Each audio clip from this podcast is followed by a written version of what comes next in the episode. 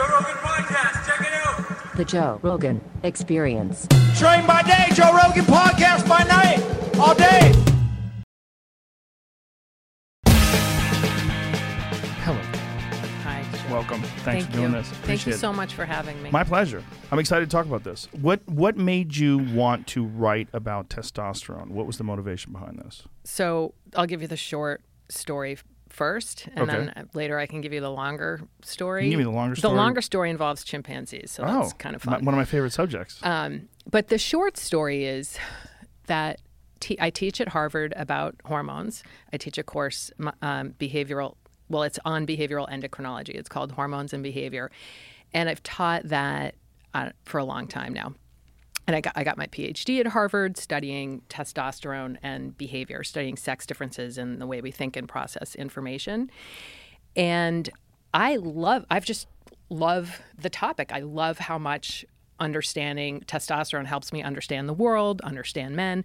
I'm not a man. I don't really understand men uh, or how they work, but understanding this hormone really has helped me a lot. And then in teaching about endocrinology and specifically testosterone, I get so much feedback from students about how it changes their lives, changes how they understand themselves personally, how they understand their relationships, how they understand the world. And it's empowering for them, and it's been empowering for me. And so I've just always had this natural intellectual enthusiasm for this topic. And um, but I'd say in the last five years, I felt like the science was coming under attack, and there's been kind of a program to dismantle the science of testosterone and how it shapes behavior, particularly the evolutionary basis of behavior, um, has kind of come under attack. The idea that there that sex differences are grounded in biology, and I know that testosterone is a really important part of that, and uh, there's a movement to kind of discredit that science or downplay the importance of biology and specifically testosterone in our lives and especially in sex differences. And I'm fascinated by sex differences, and I'm fascinated by how evolution shapes sex differences across different species and how it works. And uh, so that's ultimately why I wrote the book, because I kind of want to get all the science out there and kind of push back against what I see as an attack on really good science. There's nothing wrong with understanding who we are from a biological point of view. Uh, and I think we should all be open to that and learn as much as we can about who we are and how we work. Yeah, I, I agree with you, but I also think it's fascinating when I watch the attack on the science of biology, the science of how, if you like, I, I think that if we were an objective observer, like something other than human, and we're watching human beings, we would be really interested in the the sex differences between the male and the females, and what's why are there there's like this real clear pattern of behavior on both sides. Obviously, there's a spectrum in that pattern, but depending upon the levels of hormones and the genetic variants, there's a lot of like consistency and what is causing this, and what is, you know, what is it about male behavior that leads to this and female behavior that lives to, leads to that. But then you get into this weird thing where ideology has somehow or another overtaken science with a lot of human beings today. So they're willing to abandon science if it's inconvenient for their ideology. And it's very strange because you see really intelligent people doing yes, this. Yes, yes. Which is where it's really spooky, because they're scared of being chastised and attacked on Twitter.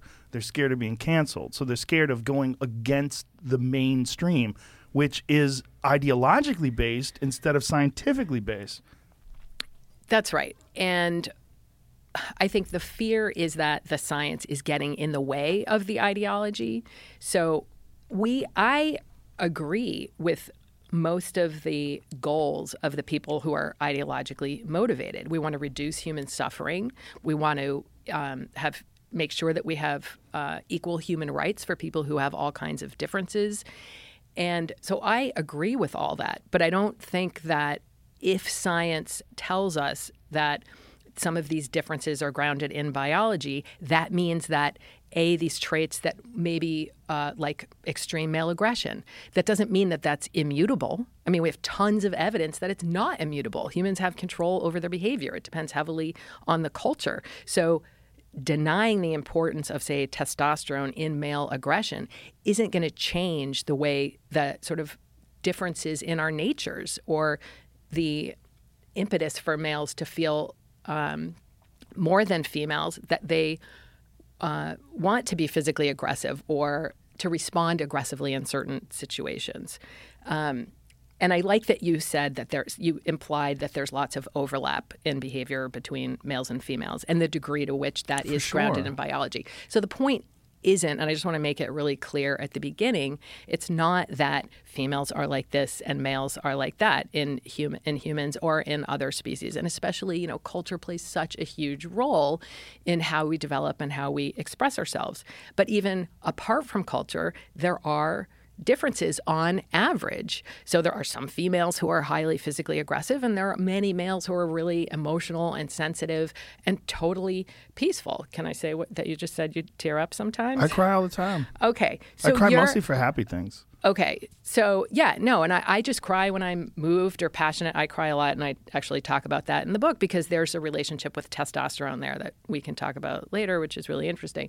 But the point is that, you know, my book T is not about uh, not trying to explain why m- males are one way and females are another way, but why we're different on average, why we have somewhat different natures. Mm. And testosterone is, to me, the most powerful way to understand those differences in our natures, you know, from an evolutionary point of view and looking at how we as animals, as mammals, um, try to maximize our reproductive success. Right. And that so that's what testosterone does, is it helps males maximize basically the number of offspring they have through increasing mating opportunities. Mm. It doesn't mean that males are only interested in having tons of sex and tons of sex partners, but they're definitely more interested in that than females in humans and in many other species where increasing the number of mates, you know, yields reproductive benefits for males, but not females. And that's what sex hormones do. And estrogen, you know, and progesterone do similar things in women, but it doesn't motivate us to fight aggressively for mates. Right. Clearly, if we were looking at this again as an objective observer, we would see all this. That would be without, there wouldn't be any debate. It'd be like, this is fascinating. Well, this is why they've only been around for a couple hundred thousand years, and for a long time they were eaten by jaguars, and right. so they had to make as many babies as possible in order to ensure survival of the species. All this makes sense. You know, there's. Uh, w- did you talk to any people that has have switched genders? Like, yes. What was that like? Like, yeah. I, one of the things that I found fascinating was listening to Chaz Bono. Yeah. Talk about uh, his transition. Yeah. And um, how you know he just like kind of got it once yeah. he started taking testosterone. Like, yeah. oh, this is what the fuck's been going on with yes. the world. Yes. So I try to understand how testosterone works in humans by first thinking about it from an evolutionary point of view. What is the purpose uh, of sex differences and sex hormones? Why do male animals have high testosterone and females have high, say, estrogen? And and what do those do to our bodies and to our psychology to help us maximize our reproductive success, meaning have ultimately sort of as many, get our genes into the next generation um, as efficiently as possible? So one way is to, to look from an evolutionary point of view. Another way is to look at um, different kinds of experiments, experiments in non-human animals. And then another thing we can do is look at what happens in humans who change their hormone levels. And this is absolutely fascinating. And because we have some examples of that, you know, happening right now. So I talk to people for the book and I use their words because they're the ones who are living through these experiences, and I wanted them to tell what it was like. So I interviewed um, a male-to-female transgender person, a female-to-male transgender person, a non-binary person who is taking puberty blockers, and then somebody who is female who transitioned to male and then transitioned back to female. So I got mm. this really wide range of experiences, and I thought that what they had to say was incredibly powerful, and I can describe some of what they said, which helped me to understand myself better, helped me to understand my husband better, and really just had a big impact on me personally. I felt I found this evidence really really sort of moving and powerful. But one thing I want to say before we talk about that is that one of the biggest um, influences on human and non-human sex differences is differences in the womb and what happens to us when we're inside our moms as fetuses developing. So uh, males have testes that produce male levels of testosterone in utero, and that testosterone that uh, that's called a, a Um, perinatal effect or an organizational effect. So that's early on in life. We start out right from the get-go with these very different levels of testosterone, and that shapes the brain and body. So it helps to develop the genitalia, internal and external genitalia. So it um, changes male genitalia to, say, form the penis and internal structures, but at the same time, it shapes the brain. So the cool thing about sex hormones, which are steroids, is that they can just get right into the brain and alter uh, neural development. And that's what happens early on, is we have these big differences that shape childhood behavior. So everybody pretty much can accept that little boys behave differently on average, again, from little girls. Boys are definitely all over the world much more interested in rough and tumble play.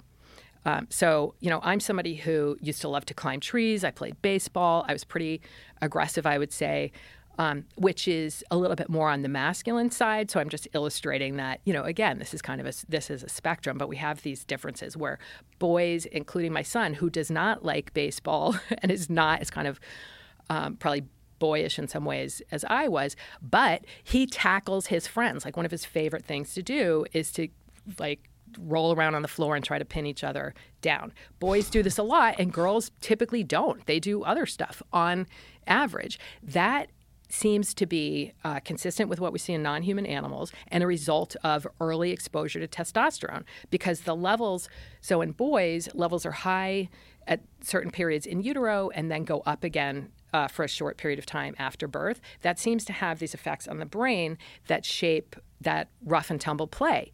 And it's not an accident that they're have that boys have higher sort of aggressive physical play, because that's what, in a different environment, in our sort of ancestral environment, though, they're practicing those skills that they would have needed for physical male-male status competition. So in our modern environment, males have different ways of competing that don't necessarily require physical competition, but it requires other kinds of behaviors that testosterone also seems to promote. Um, I think I'm, uh, this is a long-winded answer to your no, question, no, no, which it's I great. no longer remember. Don't worry about that. Um, so, oh, you, okay, so about the trans thing. So the reason I'm going into what happens prenatally is because the evidence that we get about testosterone from looking at transgender people is really interesting. However, if you are a uh, female to male transgender person, and what happens when you, if you decide to alter your hormones, not all transgender people will want to alter their hormones. Some people just um, will tr- will change sex socially. They'll change their pronouns. They might adopt the clothes, uh, say, or behaviors of the opposite sex. Um, but some people will, many people will want to alter their hormones to be consistent with those of the opposite sex. So if you're um, male to female, that would mean um, blocking testosterone and increasing estrogen. And if you're going the other way, female to male, that means blocking estrogen and jacking up your testosterone. So we can look at that evidence, but we have to remember that once people transition, say if a male um, transitions to female, that person, so we'll call that a natal male, um, had high testosterone in utero. So even though as an adult they might not have testosterone, and we can look at what their behavior looks like as an adult when they block testosterone and start living um, as a woman, they still have, there's something different about their brain. So that their brain has been masculinized in utero. And female brains, we, you can say, have been feminized or not masculinized. Female brains are not exposed Can I stop you for a to second? hormones. Yeah. When you say their brains have changed or their brains have developed this way, what are we basing this on? Is this fMRI? Like, what what what, what method are we using to examine yeah. the way the brains are different? Yeah, so that's a really good question. So most of the evidence that we have is from non-human animals, that we have clear differences in, in the brain, that um, one uh, area of the brain is called the sexually dimorphic nucleus of the preoptic area of the hypothalamus, and the hypothalamus is um, an area that basically controls the action of the pituitary, which is kind of the master gland for controlling all of our many, many uh, hormones in our body. And the sexually dimorphic nucleus, so sexually dimorphic means basically different sizes or shapes in each sex. So testosterone increases the size of this. We know that it increases the size of this part of the um, hypothalamus, and then that predicts male sexual behavior, mounting behavior, say, in rats. So we know that sex differences in testosterone in many non-human animals do change uh, do help to explain differences in the size of different areas of the brain. But there are also really small differences in just parts of the brain um, and how neurons, say, branch or make connections. So they tend not to be, in humans as far as we know, big, obvious differences like the um, S D N P O A, but there are some uh, suspected differences in human brains um, that are due to testosterone differences, but we don't have that kind of evidence. I guess I'm not an expert on the brain um, differences, but it's uh, subtle differences in, say, branching or neuronal connections or the birth and death of neurons in utero. So differences in testosterone can um, cause differences in the um, population of neurons or the number of cell bodies in different areas or the way that they make connections. But the question is, like, as they transition, so if someone transitions yes. from male to female, what are we, how are we measuring the fact that their brains have differences than people that were genetically? Oh, right. Yeah, we don't. We, we don't. don't. It's an assumption oh. that um, because they were exposed to, so a male is, ex, because he has testes, he's exposed to male levels of mm-hmm. testosterone in utero. So the assumption is that their brain has been masculinized. But it's a good question because there's a lot of controversy around brain differences and yeah. whether there really are any. But my understanding of that literature is that um, brains can be sexed by experts in humans with eighty-five percent accuracy, but I don't think there is one really loud signal there that can be attributed to testosterone exposure in utero. But the point I was trying to make is just that there are probably differences in the brain um, that were shaped during that organizational period um, in transgender people, so that we shouldn't necessarily assume that if they change their hormones in adulthood that they will be sort of just like the other sex psychologically, because there may be other differences in their brain due to having high exposure to testosterone. Okay. But I can tell you some of the differences that we then see sure. once they transition. Um, d- did you have a question? No, no. You can, go ahead. Okay. So one of the biggest, what do you think the biggest, one of the biggest sex differences is in uh, human behavior or human psychology? What would you... Um, I don't know. Would it be aggression? There's aggression. Yep, that's big. W- There's one me. other thing. Another thing? Yeah. What? Sex. Sex. Sex. The males want more sex? They do. But what about females that want a lot of sex? Yeah, there are lots of females who want a lot of sex, but on average, everywhere, uh, males want more sex and they want more sexual partners. I read something once. I don't know if you're aware of this, but a study out of, I think it was the University of Rome. Yeah. Where they were uh, examining um, a link between promiscuous women and their offspring being male, uh, having a disproportionate amount of gay men in their offspring. And they were thinking that it was some sort of a variant in the X chromosome, that there was something about the X chromosome that was leading them to be um, much more attracted to men than normal. And that this is what led these women to be promiscuous, and it led their sons to be gay. Which sounds like madness, right? I did not hear that. I Let's would see if I want can find that. to see Yeah, I'm replication. sure you would. You're, you I work mean, at Harvard. That's interesting. When you're a moron like me and you read something like that and you go, oh, okay. No, no, that, I mean, I haven't heard anything like that. When I see one study that has that kind of sort of explosive finding. I want to see more. More data. Um, Here it is. Researchers uh, by Andrea Camperio Ciani oh, from wait, the I University of Padova in Italy. This. That's right. Um, so the findings, the link between homosexuality and female fertility strongly support the balancing selection hypothesis, which suggests that a gene which causes homosexuality also leads to high fecundity or reproduction among their female relatives. The okay, team noted but that fecundity is different from yes, number of sexual but, partners. But they had it connected to uh, promiscuous women. Okay, maybe this is in you more, don't have more babies right, necessarily by having more partners. So right, uh, the team note, but you have a more uh, more of a chance of having more babies if you have a lot of partners. Mm, I don't think you do. But you probably have more sex, like naturally. Mm-hmm. If you're with one partner, as time goes on, we all know you have less sex. But if you have new partners all the time, you have sex constantly. So if it's a woman is having sex every day with different people, okay. Put that back up. Well, that's highly, highly promiscuous. Is that what yeah, we're talking about? Yeah, that's what I'm talking here? About. Super okay. Hose. The researchers analyzed the personality and fecundity of sixty-one females who were either mothers or maternal aunts of homosexual men to one hundred females who were mothers or aunts of heterosexual men. Originally, the team thought the reason why the women who inherited the gay man gene might have more babies is simply because they increased androphilia, what is that?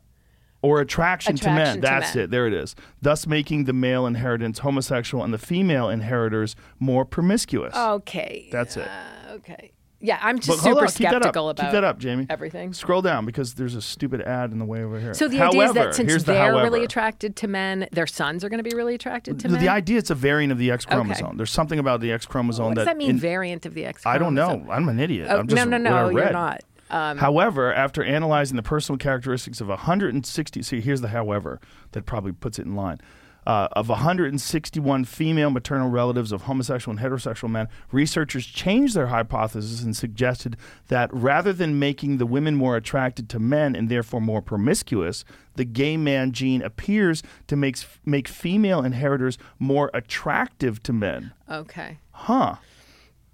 So it, well, how do they know that though? Okay, but females who are highly attractive, who have what we would call high mate value, mm-hmm. tend not to be super promiscuous because they can get a high status, high investing male. Right, that's and why I understand. And you screw underst- up that relationship if you're promiscuous. Right. Then, then you're no longer high mate value right. because your partner's going to question whether the offspring are his. That's why I'm confused about how they, how they switched because okay. it seems like they're one hundred eighty degrees from each other. If sexually antagonistic genetic factors that introduce homosexuality in males exist, the factors might be maintained in the population by contributing to increased the fecundity, greater reproductive health, extroversion, and a generally relaxed attitude towards family and social values in female of the maternal line of homosexual men. Huh. That's interesting. What year was that? Uh, it was a long time ago, if I remember correctly. Because, okay, twenty twelve. twenty twelve. So you would think that if it's two thousand twelve, if there's something to it, it might have been replicated. Mm-hmm. And if it's just one study from two thousand twelve, you have to look at where it was published, right. where it was cited, was it replicated. I don't replicated? trust Italians. Really? Yeah, I'm one of them. Are you Italian? Yeah. I don't trust my people. What part of Italy are you from? Uh, well, both part. Well, part of my family's from Palermo, okay. and part of my family's from uh, Naples. Okay. Yeah. And then right. a little bit from Ireland. I'm joking around about not I'm, trusting. No, I'm, I'm But I always Irish. joke around about how I would never trust. I would never buy an Italian car because they don't pay attention. They're not like what really kind of car tightening the bolts down. Um, you know, I like German cars. Okay. They're more engineered. Okay. They're more like rigid, more rigid. disciplined. Okay. You know what I mean? Yes. Like they're more structured. Yep. Japanese no, I, cars I are excellent. I love Japanese cars. Yep. Very structured. Yeah. Reliable. Italians aren't reliable. But they're so different from the Germans in personality. Yeah, and, yeah, yeah. yeah. And art um, and food yeah. and sex. And they're fun to hang out with. Yeah. yeah. They're great. Um, so speaking of sex, the biggest effect of changing your hormones is changing yourself sexually, what you want sexually. So, and I learned this, uh, this is one of the most salient points from interviewing the transgender people I interviewed, was how their sexuality changed. And uh, it's also completely backed up by all the literature on transgender transitions. And it sort of confirms the stereotypes about testosterone. So if you Um, are a female and you jack up your testosterone to male levels, that's a huge difference. So the female body is very, very sensitive to testosterone increases because we have so little compared to men. We have a minuscule amount. And so any little change will have huge effects. And so you have very dramatic effects on natal women who take a lot of testosterone. So first of all, their bodies change. They get jacked even if they're not lifting weights. They get a lot of muscle mass. Um, they get facial hair. Their voice can deepen. And they, especially when they're first taking the testosterone, they're going through something like a male puberty. I don't know what your male puberty was like, but I bet you were totally horny. I'm just guessing. For sure. Like really kind of, and this is something I, I'd love for more people to talk about. I'm interested in what that is like because, yeah, I, I, I mean, I shouldn't talk about my own puberty, but yeah, that was a time when I was interested in sex and um, felt very different because my hormones were changing. You know, estrogen helped to make me a sexual being, but testosterone has a different effect. It seems to be more intense. And what was so interesting to me is the way that some of the people I interviewed for the book talked about how their sexuality changed.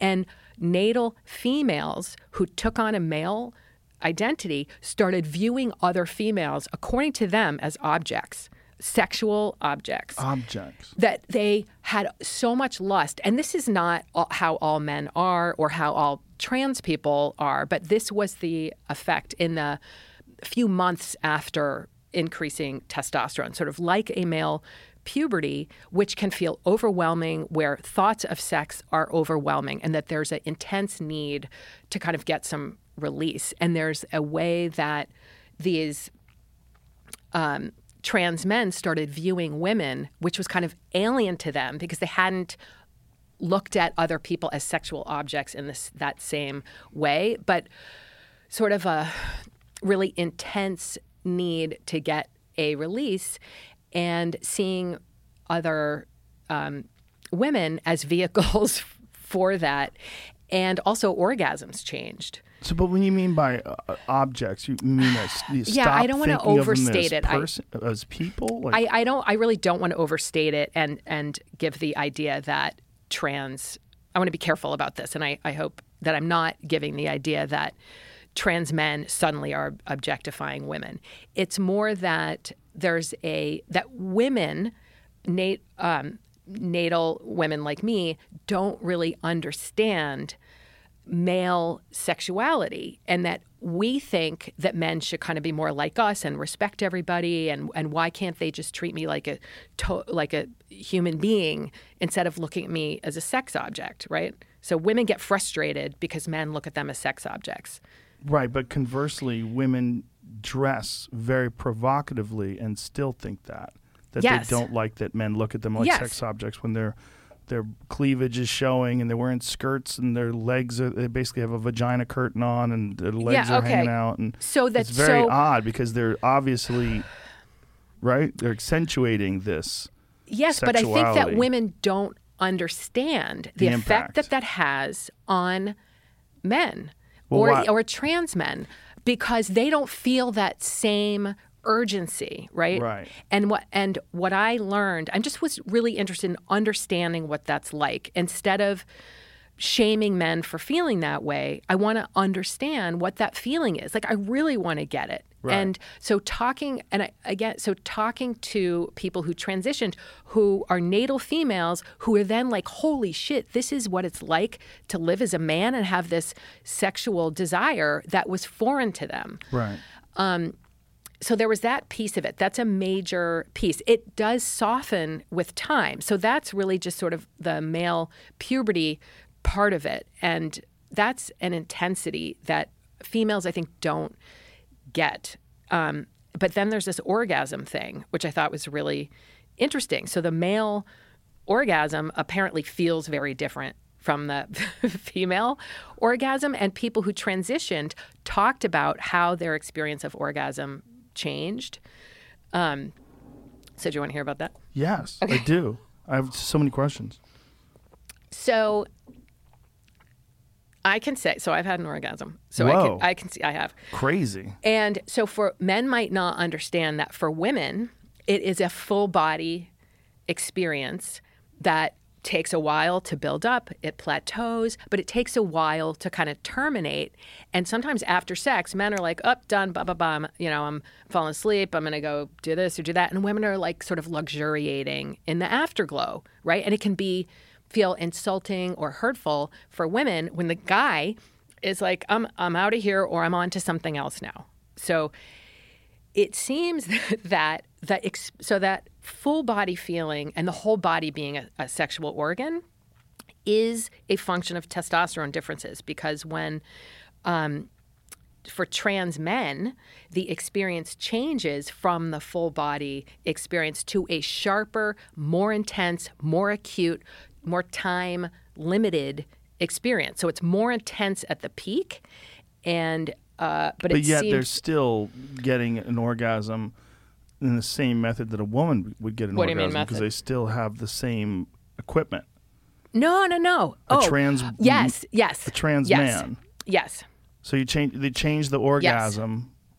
But you still have female equipment, yes. Essentially. Yes. So that, but the experience changes, and the body. So, and if you go the opposite direction, you you soften that intensity, mm. and there's more of a the whole body is is but responsive is, in a way. You're confusing the shit out of me. Okay, sorry. So this I'm is, probably if you confused. Go the other way, you're talking yeah. about male to female. Yes. And then male to female have orgasm, but are they keeping the equipment? See, this is you where can it gets, keep, so yeah, that, but you it can't. Is, how are you getting an orgasm without that? You mean if you have a penis? If you don't anymore. Well, most trans people now are keeping their genitalia. They're not Is surgically. That really? Can we say that? Um, I can say it because I, I just did. But and I believe that that's the case. And I think the trend is changing. Um, yeah, but, but I should have some evidence behind but that. It. It's, um, but this is where I'm confused. Is so, that essentially the only way to achieve orgasm? You can still have an orgasm. Even if you remove your genitalia? No, so that's a whole other area. The You're not just removing the genitalia. You're creating um, female something like female genitalia. And yes, you can definitely have orgasms. But I don't know as much about exactly how that works. But definitely? Well, I had a trans woman come talk to my class who had had the surgery and uh, discussed in graphic detail what her orgasms were like. Hmm. Um, so, yes. Okay. That's where I'm confused. Yeah. But so female to male. But let's assume that they're keeping their genitalia. Yeah, let's. Yeah. Well, for female to male, they definitely are, right? But this is consistent with the literature about um, sex differences in orgasms and sexual experience, mm-hmm. where it's more sharp, it's more sort of acute and less concentrated on the whole body for men than it is for women. So essentially, the testosterone is leading the body to a very specific kind of experience during orgasm. It seems that way. It seems mm. that way. And that's something that I thought was fascinating. So the orgasm, but just in addition to what it's like sexually to be in the world, mm-hmm. and how you view the sex that you're attracted to, and, right. and what the urgency is like. And I still, you know, as a woman, I don't really understand, obviously I don't understand what it's like to be a man or have high testosterone, or what it's like to be a man sexually in the world. And that's part of why I'm interested in the hormone. Um, and aggression, interestingly, does not seem to, there's not good evidence that men, that trans men uh, become much more aggressive, or that trans women become much less aggressive. There are some anecdotal um, changes in anger and emotions. So the emotional piece seems to be that, uh, so I, I talked a lot, I asked questions about emotional expression, partly because I cry. I, I was telling you earlier, I tear up a lot when I am moved, and I seem to be moved all the time, and I can't control it. I cry when I'm teaching, which is really embarrassing, but I teach about what I think are really important yeah, issues. You're a human, you care. I care a lot, but I, I care so much that I ca- just cannot control my reactions. I think that's great. I think people are scared of that for some strange reason. Yeah, they no, think they're I, supposed to be stoic all the time. Or it's masculine. Yeah. So being stoic is masculine, and having a lot of emotions and expressing them is more feminine. Of course, again, this is a spectrum and there's lots of overlap, but that also seems to be a function of testosterone. So the people I interviewed described taking testosterone and then feeling that their emotions were blunted, they couldn't access their emotions, they stopped crying, and that anger was the only accessible, intense emotion. Oh, that seems silly. And it, that's, that's as just, a person who's male, that yes, seems silly. So that was one person I talked to. That is not a universal experience, and there aren't big sex differences in anger in the first place. There are large sex differences in physical aggression, like really fucking somebody up is more of a, you know, much higher rates of that in men, killing people. You know, that's basically oh, yeah. all men, like serious physical violence where you put yourself at risk. There's a large sex difference there. But when you sort of move to the middle and you're talking about anger and you're talking about throwing stuff and pushing and hitting, there's not a huge uh, sex difference there, in ter- at, at least in terms of um, lashing out with interpersonal uh, romantic relationships oh, okay. too. But that's a, another area. But so the things that change in transgender people, uh, the biggest thing is sex and sexuality and sex drive. And then there's some evidence, a little bit of evidence about aggression, but that doesn't seem to be very pronounced.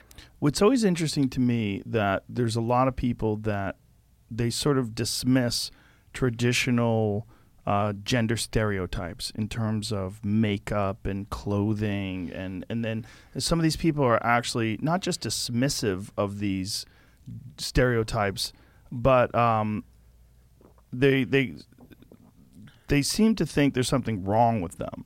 They they they they're insulting of these things. They think that these things are in somehow or another holding back women or holding back men. And what's odd to me is that it's celebrated in transgender people.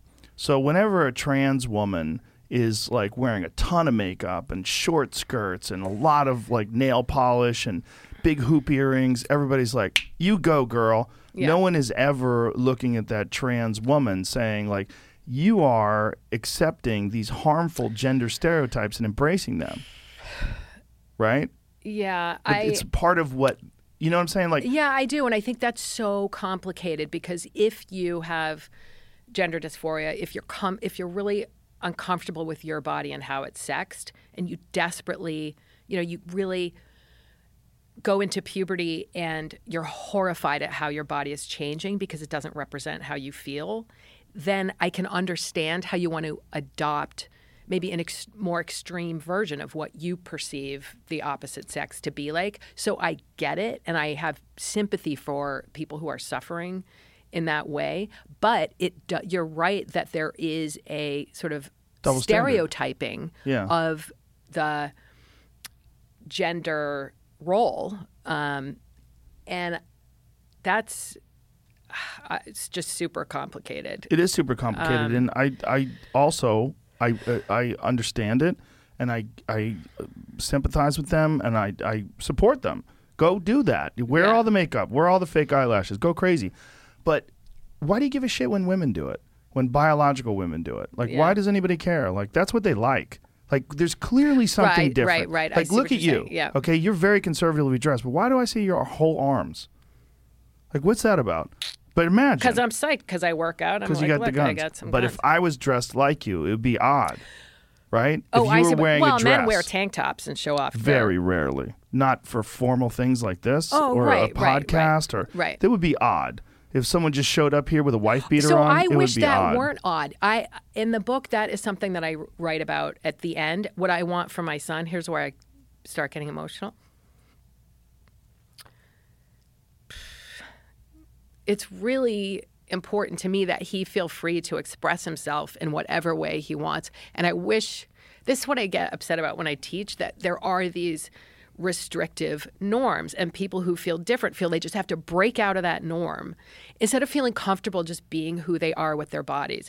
And, um, you know, I wish, like, that he could wear whatever clothes he wants and or, well, he and be accepted. And Um, but there are these norms that we still have. And there is this confusion where women are stigmatized for being ultra, fe- some women are stigmatized yes, for being ultra feminine, point. But women have a lot of leeway. Women can be super masculine. We can be ultra feminine. It's basically fine. Men have much more narrow um, constraints that they have to operate in because it's, you know, women are seen as the weaker sex. So if you're a man and you are more feminized, even as little kids, you know, little boys who grow up to be gay are more likely to want to play with girls and play with dolls and wear dresses, and they are bullied for that, and they are tortured. And a lot of those boys, um, I mean, some of those boys now are becoming transgender, so maybe it's, in some ways, it's um,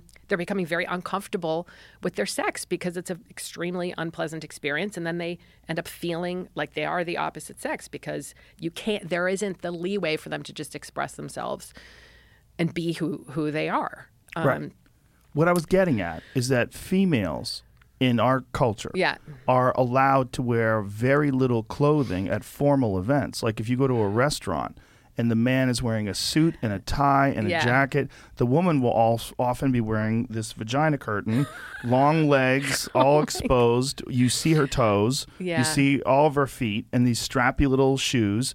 There's uh, a long cut where her full arms are exposed. Her breasts are at least half exposed, right? There's cleavage. I'm not criticizing this. I'm just, again, Let's, I'm but looking at it. I'm opinion? looking at it like an ob- objective observer. I'm on the outside. Are you? Looking, I'm trying to. But are you objective? This is what I'm okay. saying.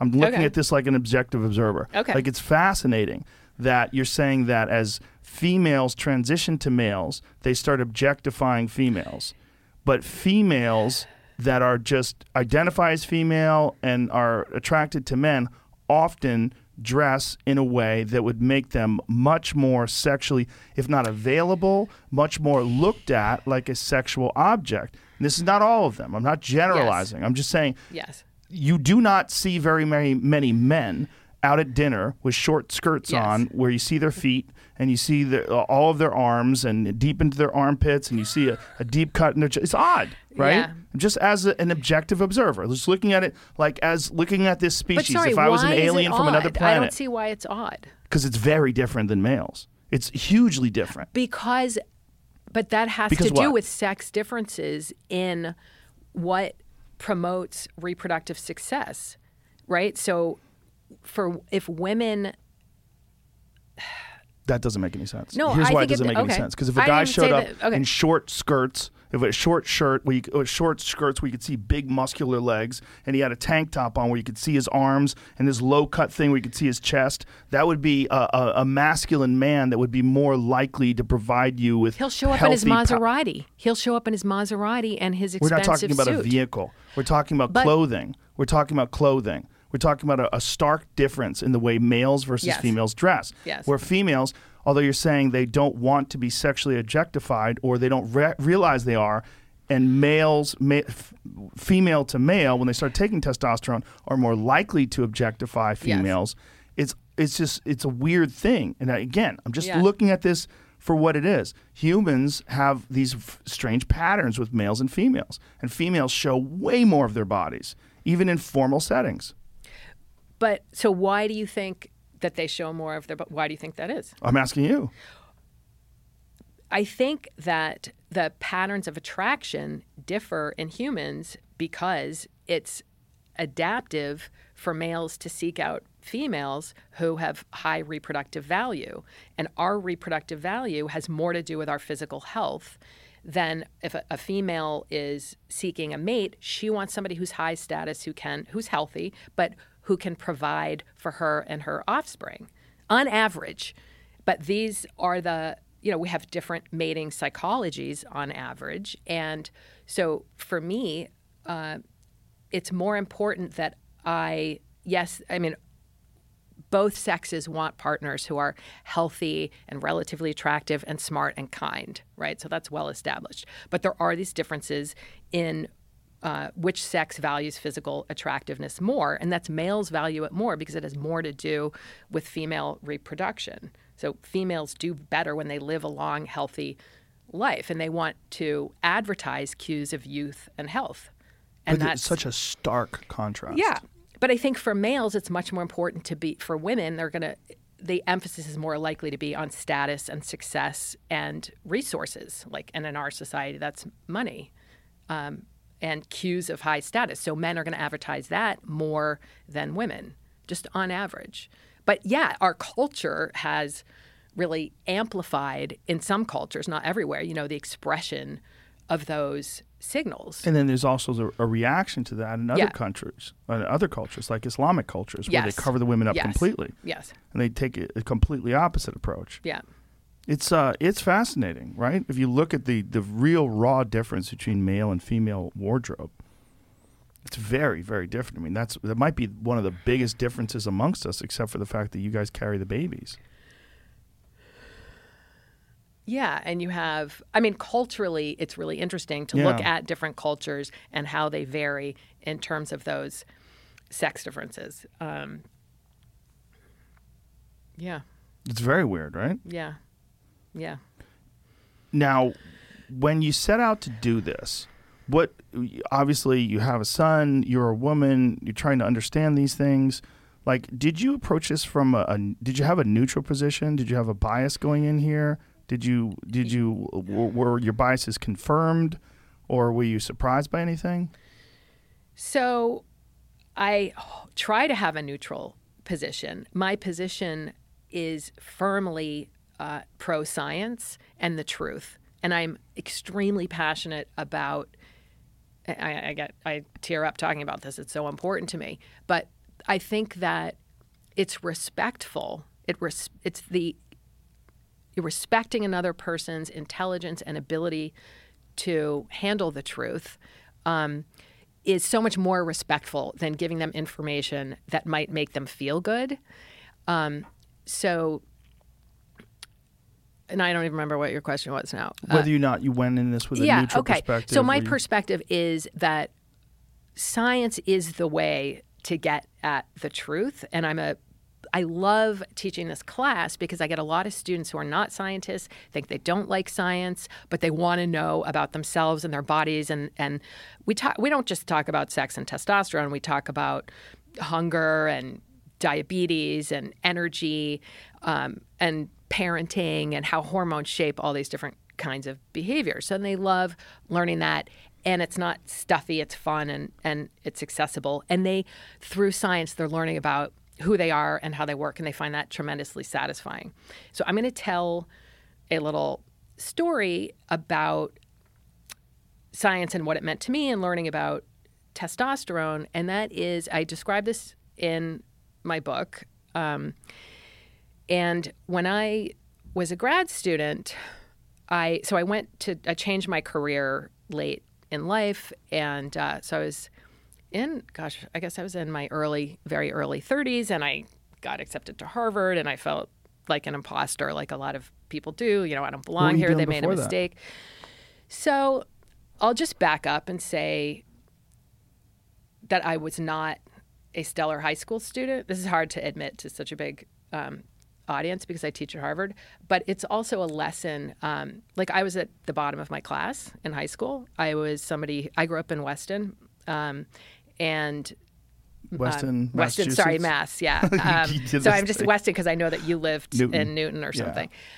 Yeah. And um, I skipped classes and just had like very little parental oversight, and um, was kind of a party animal, but kind of destructive. Like I, I really, and so I ended up failing gym and English, which is ironic because I just wrote a book and I'm extremely athletic, but um, so I failed gym and English. I just didn't go. I just blew it off, and I didn't know, which is a lesson because I have students at Harvard who are just f- totally freaked out about getting a B plus, and I just feel like I always tell them, I'm like, look, you don't know where I came from and what you can change, and you know, a plus, a B plus is is great, and you're going to be where you're supposed to be. Just like work hard and be disciplined, et cetera. Um, so that was my high school experience. So, um, and then I went to this great college, Antioch College, but then I didn't know what I wanted to be. But it was, um, I graduated from college in nineteen eighty-eight, and I was like really excited about computers, which is so funny because they like um, computers were sort of fairly fairly new, and I wanted a job where I could work with computers. Um, so I just got this job in financial software, and and that's there was like ten years of just doing this financial software stuff. But I was just doing that so I could get my life together. I had a, I really had a lot of growing up to do. I just wanted to live on my own and be responsible and have a job and save money. But I traveled a lot and I read a lot. And then I figured out that I wanted to understand human behavior. So I quit my job and I applied to grad school. So that's kind of the long story about how I got there. But again, I just forgot what you... So w- I asked you if you came into it with... Uh, uh... Oh, right. But I think you asked something about the background. But um, so... Oh, so, you know, I was going to tell my story of what happened, my why I felt like an imposter. It's partly because I didn't have the same background that my Harvard students have. They were all, like, had their shit together from the get-go. And they were, you know, had these habits that, that enabled them to be successful. They were getting A's in high school and president of this and captain of that. And they're really mature, amazing students. And that just wasn't me. It took me a long time to kind of get to a place where I felt like I belonged, and um, I'm probably still not there. But so I was in this seminar, this grad student seminar. I think it was my first year at Harvard, and it was the evolution of human sexuality. And um, we were I we were reading a paper on the evolution of rape, and there was this explanation about rape in the scorpion fly, and this implication that um, humans rape. Men rape because they it's an adaptation. Uh, if they don't have the resources to acquire a mate, they'll just use rape. And I had to comment on the paper. It was my turn to talk. And I was getting really emotional. And I felt I was pissed off. And I just was like, why isn't anyone else outraged here? You know, and so I remember just my eyes were watery and I was kind of angry. And I said, this guy's an asshole. Like the guy who wrote the paper. And um, that wasn't, you know, an appropriate scientific response. That was an emotional response. And I will just say, if you jump forward, that kind of response now is kind of is seems to be in many places okay, that you're supposed to have an emotional response. And if you do, then maybe we shouldn't have assigned that paper. But I have an experience with rape, and so it was upsetting to me. And um, I didn't want rape to be a natural part of human behavior. I wanted it to be something pathological. And um, so I was having a hard time analyzing the data, but the professor kept saying, look at the data, look at the data, look at the data. And this, to me, was one of the most formative experiences because it helped me realize how important the truth is and that I can use science as a tool to get to the truth and understand myself and understand my life and understand even men or things that have been troublesome to me, even if it is painful. And that pain is okay. And I grew from that pain. And I learned that I can use science to understand. And ultimately, it made me feel better and more empowered and more in control.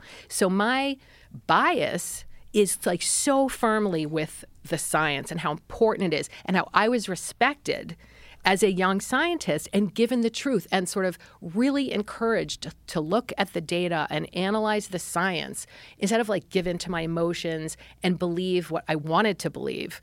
I don't want to give anyone else like a line of bullshit about anything, bec- like that the sexes are on a spectrum, you know, that there's five sexes, because maybe that makes people feel good about being different. You can feel good about being different even with the truth that there are two sexes. That's okay. You know, we can talk about that. Why it's do just you think confusing there's... to be fed lines about science just because it makes people feel better. But what is this shift? Where do you think this shift happened in academia? Where it became, a, does it drive you crazy? It's so sad and discouraging to me. I mean, no, it makes me want to leave. Like it's it's really, it's sad. Like socially, it's sad because I can't talk about what I want to talk about. I showed you some of the things my students said. Mm-hmm. They want the truth, but they're afraid to speak up. Sorry, I don't. It's I didn't. Okay, it's okay. Um, it's just. It science really changed my life. It is what helped me go from somebody who was confused and had no direction and lacked confidence, you know, to to like finding something that works for me, finding something that's so powerful to explain the world. And um, and I love helping other people do the same thing and have a, you know, imbue in them a love for science and how powerful it is. And I just feel like it's getting shat on um, because I don't I don't have a great explanation. I think social media has a lot to do with it, but um, what aspect of social media do you think well accentuates? That there's a lot of shaming on social media. There's a lot of shutting down conversation. If you have the wrong, you know, everybody's always advocated for certain points of views and had their agendas, right? And that's okay. And but we should be able to have open conversations about people's points of view that should be informed by reality, right? Um, but now I think we have the ability to make people feel bad about what they believe. Like I, at, when, before I really understood how things work, I did teach a couple classes where I said that sex, I thought sex was on a spectrum. And I remember feeling good about that. I remember feeling like my students really like that. And I feel good saying that. And that was sort of back in the day. Um, when, when did you t- how long ago was this? That was probably seven years ago or what something. What made you want to teach that sex was on because the spectrum? Because I thought, was... I thought that the features associated with sex, because they can vary so much. So sex is really about what kind of gametes you make or what your gamete plan is, whether you have um, whether large you immobile gametes or whether you're going to be making um, right. small mobile gametes. So like sperm eggs. and eggs. That's yeah. really how sex is defined across the animal kingdom. It's not chromosomes. It's not sex hormone levels. It's not body types. That's not how you define sex. Those are features that are associated with sex, right? Yeah. And those things do vary. Even genitals vary. You know, you can have all these different combinations, right? So I thought I sort of wanted to see things that way because I wanted to validate people who are different because I really do care so much about identify somehow, I don't know why, with I think people who are different. And I thought that that kind of validated people with differences. Um, and I have since learned that that's just not, it doesn't validate them. It's not, it's just not true. Um, so I sort of studied it more and got more into the um, literature. And I, I realized, no, it's really about gametes, and I'm I'm muddying this up to make p- me and and my students feel good, and that's just not how it works. And since I've been, I think I'm getting better at teaching what is now controversial information. My students are saying I, that they appreciate having someone who's willing to talk about sex and sex differences and admit that there are two sexes and to explore how that works. They're craving that, but I think that um, social media somehow, and um, you know, I hate to say it's a it's a generational thing. I so I don't know if I'm just old. Spillover. I think the academia spilled over into social media because people that were in school started using social media, and then the people w- who are overwhelmingly progressive that run institutions. Uh, you know, yeah. That, well, that people are just capitulating all over the place mm-hmm. to a vocal minority. Right. So people who disagree, which is the majority, are being shamed. They get scared and they don't want to lose their jobs. Yeah. Yeah. And that's a whole other ball of wax. But I am scared as a science educator because this is science is such a beautiful, powerful tool. It's reality. It's reality. And I, that story I told about that seminar, it It's just so clear to me how important science is and that you not twist the truth to try to make people feel better. Right. It's disrespectful to them. Right. And it doesn't solve problems in the world. You're not going to solve problems and make social pr- progress but you see by the twisting motivation science. Of it, right? You see these people are compassionate towards people that yes. want to yes. be something other than they are. They have body dysmorphia or whatever you want to call it. And people want to be their allies. Yeah. Um, and I understand that. And it's not, they're not, I'm not smarter than they are. I'm not better than they are. I think I see things differently, but I think it's the wrong direction. And I'm scared and I don't know how, how, what is going to put an end to this, but it seems to be getting worse and worse. And I, you know, and my students are congratulating me for teaching just basic science now. Like it's risky. Yes. Yeah. Yeah, it's strange. I mean, we we, we changed terms to make people feel better, yes. as if somehow chest another, feeder, Yeah. Uterus yeah. haver. Menstruator. Yes. Yeah. Yeah, it's very strange. But smart people think that is the right thing right. to do. And that does make me wonder if I'm just completely wrong. What am I missing here? You know, these are smart people I respect, and I have questioned myself over and over again. But are they cowards? I think they think they're doing the right thing. Do they? A lot of them, I bet, don't. A lot of them, I think, are, as you said, they're capitulating. I think a lot of them are really worried that this is the trend, know. and you can sort of get out the basic facts while sticking with the current ideology. Which well, they is also to, get a lot of approval, a lot of social approval. That's what I'm saying. Yeah. You get a lot of social approval, and more importantly, you avoid the criticism. You you avoid the harsh hate. I don't know. I don't know. I think when you get that much social approval from other smart people, you feel like this is the right Right, but if you thing. step out of that, then you get hated on. Yes. And that's worse. The social approval is great, and for sure people do that. They virtue signal left and right yeah. online. It's like one of the main activities on Twitter. Yeah. But the one thing that they happen to do while doing that is avoid the hate that you get from stepping on that third rail of, you know, you, you when you step out of line and start saying things that maybe you actually believe but aren't a part of the orthodoxy, yeah. then you get hated on yeah. and piled on. And yeah. that's terrifying for people. Yeah. And that's why I wrote the book, because it's not just social media. It is, I have air quotes here, it is the science that is coming out now is m- there about testosterone. Um, there are books coming out, and there are even studies coming out that are completely designed to show that testosterone uh, differences are less than we thought, that there aren't really large sex differences in testosterone, that there's an overlap in testosterone that's just not that powerful and important, which means we can celebrate everybody as really being um, sexless. You know, that there's no such thing as male and female. Testosterone really doesn't do that much, or or females have much higher testosterone than we thought, and that just to blur the biological differences so that people, I guess the agenda is so that fe- people feel more, more comfortable expressing themselves and their gender as they see fit, which I just think you should do anyway. Let's you promote do that. that. But the thing Let's is, just do not that. True. And that's the problem with it. I, I remember watching this YouTube video where this woman was talking about the the differences between males and females. We're all cultural, and there's no difference between right. males and females, even th- with strength and athletics. And I was like, this right. is one of the dumbest conversations I've ever heard anybody speak out loud. This is but so that stupid. Is, so the athletics is a huge issue right now, because there's, I wrote about this in the book also, because there's questions about whether trans women should be able to participate on women's sports teams. So the big issue is, well, does testosterone really confer an athletic advantage?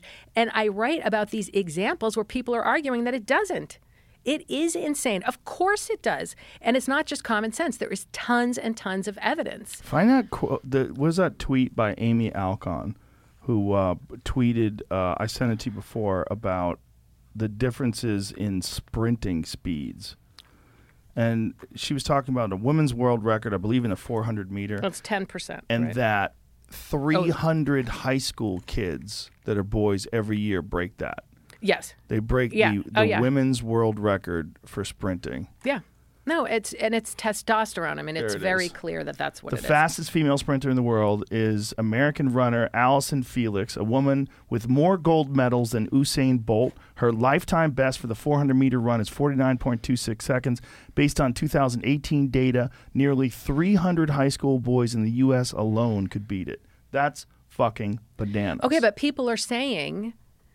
Um, that some people are saying that that advantage is cultural. Huh. And um, it's not, and I outline in the book pretty clearly what going through male puberty and having high testosterone in puberty, how that changes. I mean, you know, you're jacked, and part of it's because you take testosterone. And so you can speak from personal experience about the change in your athletic capacity and muscle volume. It's all super clear. There's no doubt that you, you have increased hemoglobin, you have increased muscle mass, you have a muscle mass, you have a larger body size, you have increased bone strength, all directly a result of high testosterone. And they don't. It doesn't right, all go away when you reduce in testosterone. In their defense, it doesn't all go away when you reduce testosterone, but some of it does go oh, away. Oh, certainly. So the hemoglobin yeah. plummets. I mean, it depends if you if you go if you're um, male to female, hemoglobin plummets. And hemoglobin is important because it carries oxygen, and it has to do with lung capacity and um, aerobic capacity and power. And so that's an important uh, decline. But muscle mass does not, I mean, it's totally variable, but typically it does not go down to uh, typical female levels. There's definitely an advantage that's also retained there. And bone and, strength and height yeah. and grip and all that stuff is re- is retained. And just the, the shape of the bones. It's very different. It's uh, it's a strange time when it comes to the, the reality of the differences between genders. It's a, a str- very strange time because it doesn't It doesn't like we've no one's ever said like men are better than women or women are better than men. We're just different things, and p- transgender people are different as well. It's all we're all just different. We should be accepting of each other and loving of each other and give each other equal rights and laws and, and respect. But when it comes to athletics, there's a reason why men don't compete against women. And I had this bizarre conversation with this guy once, who uh, has this T V show where he kind of debunks things, but when I got him alone to talk about these things, like without a team of writers, when you, you leave someone to just their opinions. And he had these sort of very progressive talking points that he would kind of blurt out. But then when I started challenging him on these and yeah. going deep, you realize like he didn't even really think about this.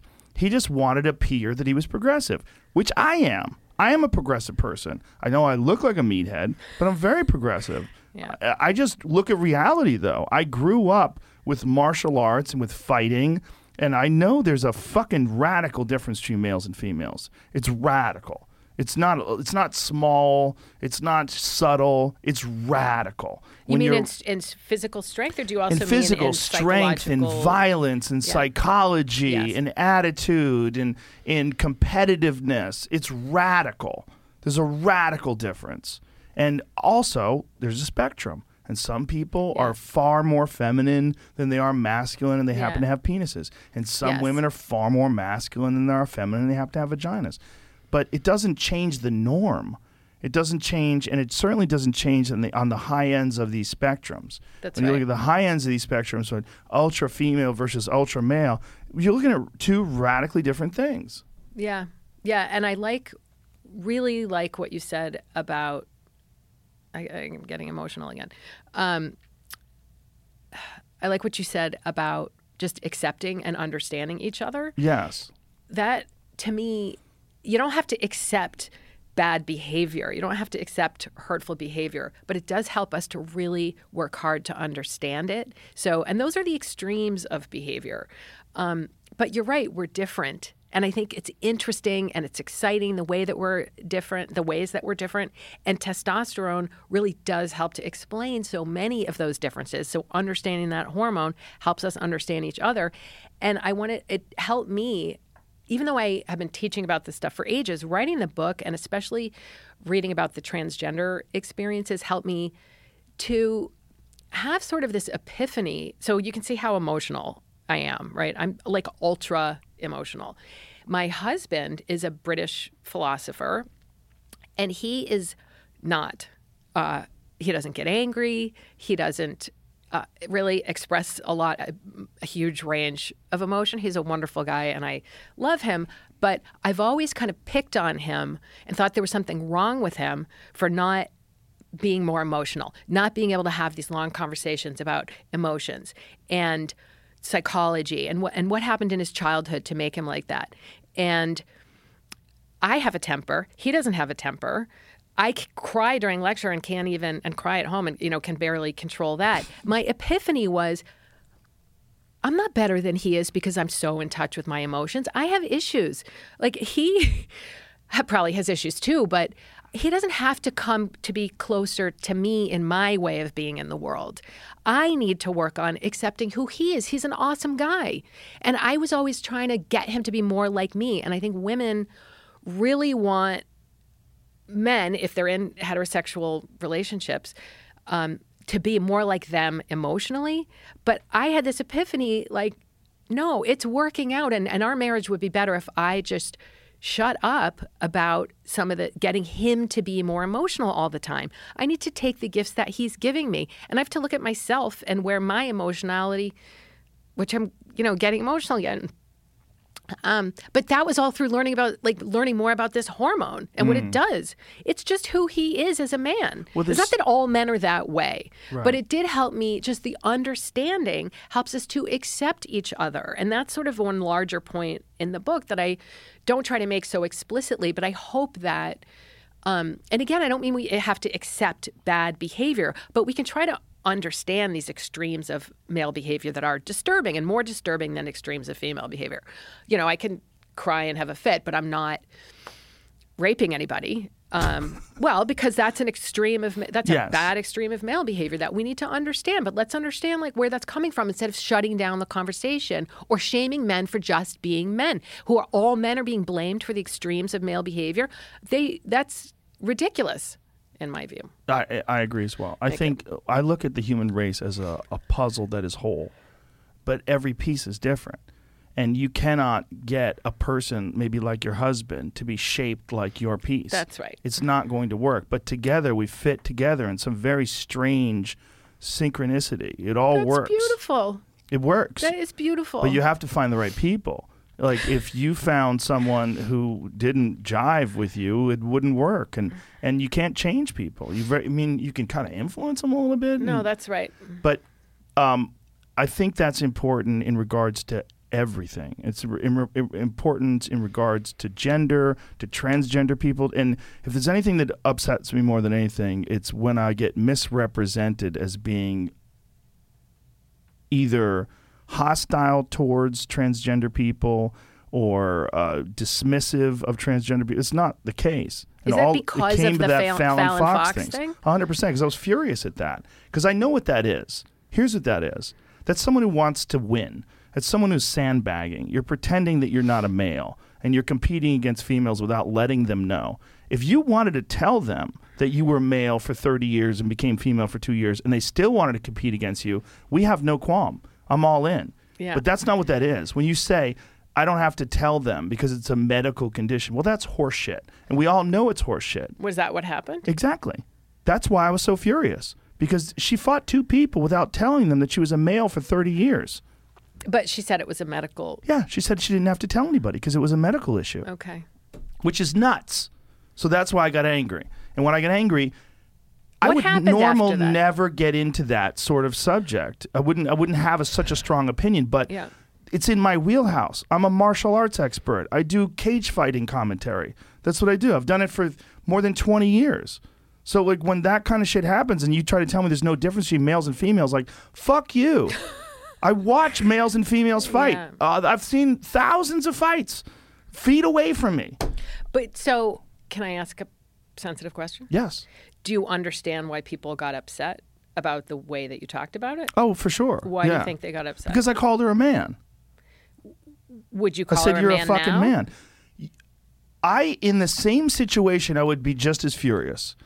Well, you could be furious, but would you use the same language knowing that people who are listening, they're not her, but they are people who feel like a woman yeah, and want to identify as a woman. It's very painful aggressively to be... insulting, right? Okay.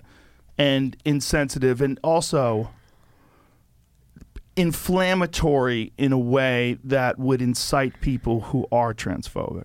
Right. Which I'm not. Right. That's that's a part of the problem. I is see. That even though I look like a meathead, and I, like I said, I'm I'm a very progressive person. I'm very open-minded. If I meet transgender people, I'm extra kind. I try to treat them with the most amount of respect because I don't want them to feel bad. That's how I feel. Yeah. But this is not one of those situations. This was a girl who got her face crushed. Right. And I'm like, this, you're a fucking asshole. Right. Like, you're not supposed to do that. Right. Do you know what sandbagging is? Sandbagging is like, say if we uh, were in a martial arts tournament. Okay. And uh, you were uh, like a ten-year Brazilian Jiu-Jitsu black belt, but you entered into this tournament and lied and said you were a purple belt. And you started competing oh, against people that had only been oh, doing it a couple of years, and you yeah. fucked them up. That's what sandbagging okay. is. That was the general consensus for a lot of people, how they felt about people that transition and compete against females in a lot of sports. Without te- without without telling them. But but that's in martial arts. In martial arts, I feel like it should be, it's like riding bulls. Do you choose to ride a bull? You have a massive disadvantage against that bull. There's no way you're going to hang on. The best chance you got is eight seconds. right? You want to do that? I'm all for it. Have you wrote a book? Do you want, written a book? No, I have not. Okay. Have you? I don't. I'm all for anything that people want to do where they understand the risks where they're getting into yeah. it. I don't like deception. When someone tells you that they're a biological female and they're not, that made me furious because I knew the story and I knew this one girl got her literally got her skull broken. Yeah. And I'm like, this is a person who's probably going to be injured for the rest of her life. Yeah. Like, and from deception. Like, had she known that this was not a biological female that she was competing against, maybe she would not have taken on that bout. That's that's what made right. me furious. Well, you want people to have the truth. Exactly. Yeah, no, but I'm now when it that. comes to sanctioned events like powerlifting, there's a there's a giant issue right now with the Olympics yes. where they're allowing a transgender male yes. who's breaking all kinds of world records compete in with the, trans female. Tran, trans I'm sorry, woman, you're trans right, you're woman. right. Trans woman. Yes. Uh, transgender male to female, sorry. Who's competing against females and breaking... Well, this is also part of the problem, right? We don't see the opposite. There's not a lot no. of trans males that are kicking ass. No. It's kind of tra- so, so crazy. So what do you think should happen? Trans people should compete against trans people. If there's so many of them that we have to change all these rules, why not have a transgender league? Why not have a transgender division? We have two divisions, right? There's a reason why we have two divisions. Why? For fairness. Right. Men and women don't compete against each other for what Amy Alcon highlighted. Yeah, this this issue is not, not going to go away. It's not going to go away, but it just doesn't mean people aren't compassionate. There's a reason why males don't compete against females. And this is part of the thing that I had with this guy, with, you know, this T V show host, where I was telling him, okay, do you think that males should compete against females? And he's like, no. I go, well, what, do you, what are we doing then? But the way, people are try- the way people are trying, so my feeling here is that the way to decide these issues is not is not to pretend that males don't, that natal males do not have any kind of advantage, or to to suppress discussion of that, or to suppress knowledge about testosterone. So I feel. So I, I feel like I know what the literature says, and there is an advantage. Natal males will have an advantage. But to me, that doesn't decide the issue. I think there is a really, you know, there is a case to be made that if you are legally female, you should be able to compete as a female. There's an ethical case there. Legally but, female meaning what? Well, if you have had your uh, sex changed on your birth certificate. Right, say, but if there's and physical you're Canadian, advantages. No, no, so all I'm saying, yeah, and I agree, there's physical We're advantages. We're talking about competition. No, no, no. We're not I, talking I, about I, a person. I agree. Just identifying agree. and living life but, in society. Yeah, but I think that the conversation can't happen when it's, um, if we don't get the scientific facts out there, because people are so hung up on the science and arguing about the science that they're not even open to hearing the ethical case. So let's establish the science, let's work with the facts, and then let's sensitively hear the ethical case and consider that ethical case. So even if there is an advantage, is there an ethical, philosophical case to be made that trans women should be able to compete against natal women? You might say no because there's a physical advantage, but at least we should get the facts out and then just sort of put the facts on the table so that we can have that conversation. But that conversation isn't even happening. So that people are closed off to what could be a decent ethical case. Because maybe it's not all about physical advantage. Maybe there's some human rights issues that people aren't even hearing or open to right, right now. Right, but we're talking only about athletics. But there if are human rights in that, athletics, too. Yeah, but there's not if you if you have a massive physical advantage. Yes. If a guy identifies as a woman and he doesn't want to take hormones and he wants to compete in women's boxing. Oh, okay, if you're okay, not but taking But you know what hormones. I'm saying? Yes. Do you understand what's happening of in high course. school sports, right? I do. There's two men. I know. Or two bio, excuse me, two biological males in Na- Connecticut. Let's say natal. Let's say natal males. Whatever it is. Okay. That have, trans trans girls. They have eighteen state records. Yes. Which is crazy. So imagine if you were a biological female and yes. you're the cream of the crop and you've busted your ass your whole life through yes. dedication and discipline to get to that point, and you want to get a scholarship somewhere and you're getting denied. Yep. This is this but is the reality if, okay, of biological if, females. But what if you're the I'm just playing devil's advocate here, but what if you are one of those trans girls? You identify as a girl, you believe on some level that you're a girl, you really want to be accepted, you want to do your sport, you don't want to play in some third league like some sort of weirdo, you know, say you, you just want to be a girl, you want to play against the girls. There is an ethical issue there, and I agree, they have an advantage. I don't think there is. There isn't think, even one to be discussed. No, if you are biologically male, okay, and you're competing against biological females and you have an extreme advantage, I don't think the ethics would lean okay. towards letting you have this advantage because we want you to feel like you're female. I think you should be treated yeah. like a, a, a member of society with all equal rights and equal respect and equal love, but we're not talking about being a member of society. We're talking about competing. But is it if you're a three hundred pound person though? And okay. you identify with being a one hundred pound person yeah. and you want to compete with the one hundred pound people, yeah. that's not fair, right? But that is Well, if different. You're a biological male and you have all these physical advantages of being a biological male, but you identify with being a female and you want to compete as females, which is what we're seeing in high yes. schools, where I don't think in some schools they're not even required to do anything. I think that's correct. Which is fucking bananas, right? And this is what drives these kids crazy. Because if you are a biological female, you know there's a distinct advantage to having yes. that testosterone, and this is they're, this is what they're yeah, dealing no, and with. I see it's ideology I, yes. that flies in the face of science, yes. and people are embracing the ideology because they want to be compassionate, yes. they want to be progressive, and they don't want people to get mad at them. Yeah, and I think you're right, and I think that's the problem, and I think we should be able to have a conversation, which some, you know, we should definitely be able to have a conversation where you hear the point of view of the girls who are losing to the trans girls, hear their point of view, hear the point of view of the trans girls, and get the scientific evidence in and have the conversation. That is not happening because it's being shut down because well, you're we, not allowed to say basically what you just said. Well, we have seen some of the evidence and world records being broken. Oh, yeah, yeah. I mean, that's a big piece of evidence yeah. when you see trans women crushing world records. Oh, yeah, like, there's an hint, advantage, hint. No doubt about it. Well, there well, is an advantage. And then the other question is, well, how much of an advantage is, how much of an advantage is it to be an outlier as a female? Like there are female outliers, outliers that right. are extreme athletes. Right. That are just better genetically, they're stronger Michael and faster. Phelps. Everybody uses the example yeah. of Michael it's a Phelps. Perfect his... example. He's a genetic outlier, and there's there's always going to be outliers in male to female, but the the gap and the crossover is significant. And this That's is the right. reason why men and That's females right. don't compete against each other. That's right. I don't think there's anything wrong. I don't think it makes you a freak to be uh, in a female, uh, uh, rather a transgender league. I don't think that makes you a freak. It might feel that way. It might feel like you have to be in a third. If you're in a third league, then you're not a girl, and but you want why? to be. Tr- I'm just trying to understand but the other. We're point we're of view. we're making it seem like having the right to compete in the gender that you uh, associate identify with, with, identify yeah. with, is a right. Right. That sounds crazy. Right. Yeah. I mean it.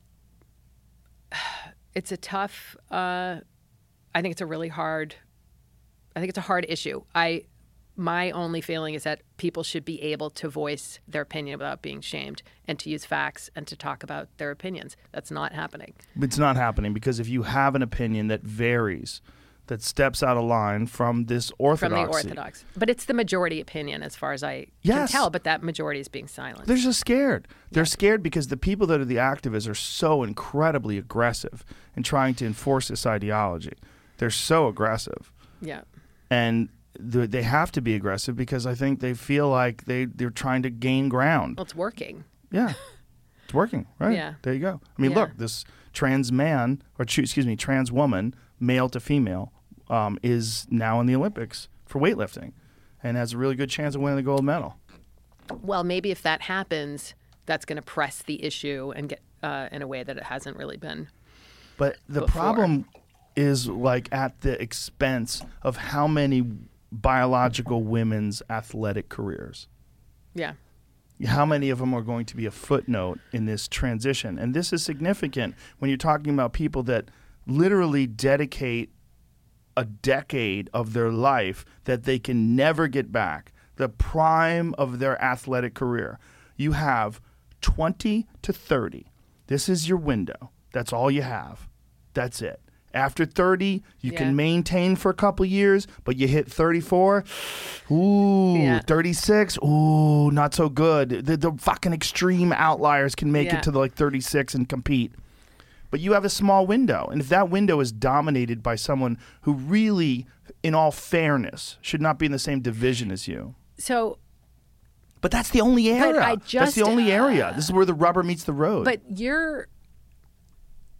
And I understand it. You know, your concern is with the natal females, right? Yes. But what about the trans women, and, and I know that you're talking about physical advantages, and that's clear. The issue there is clear. Because we're talking but about what sports. About, so, but fa- what does fairness mean in sports? I think there is a question there. It's not just about, is it just about physical advantages, or is it giving everybody the right to participate, say, in what's important to them if they can qualify? If it wasn't just about physical advantages, males would compete with females.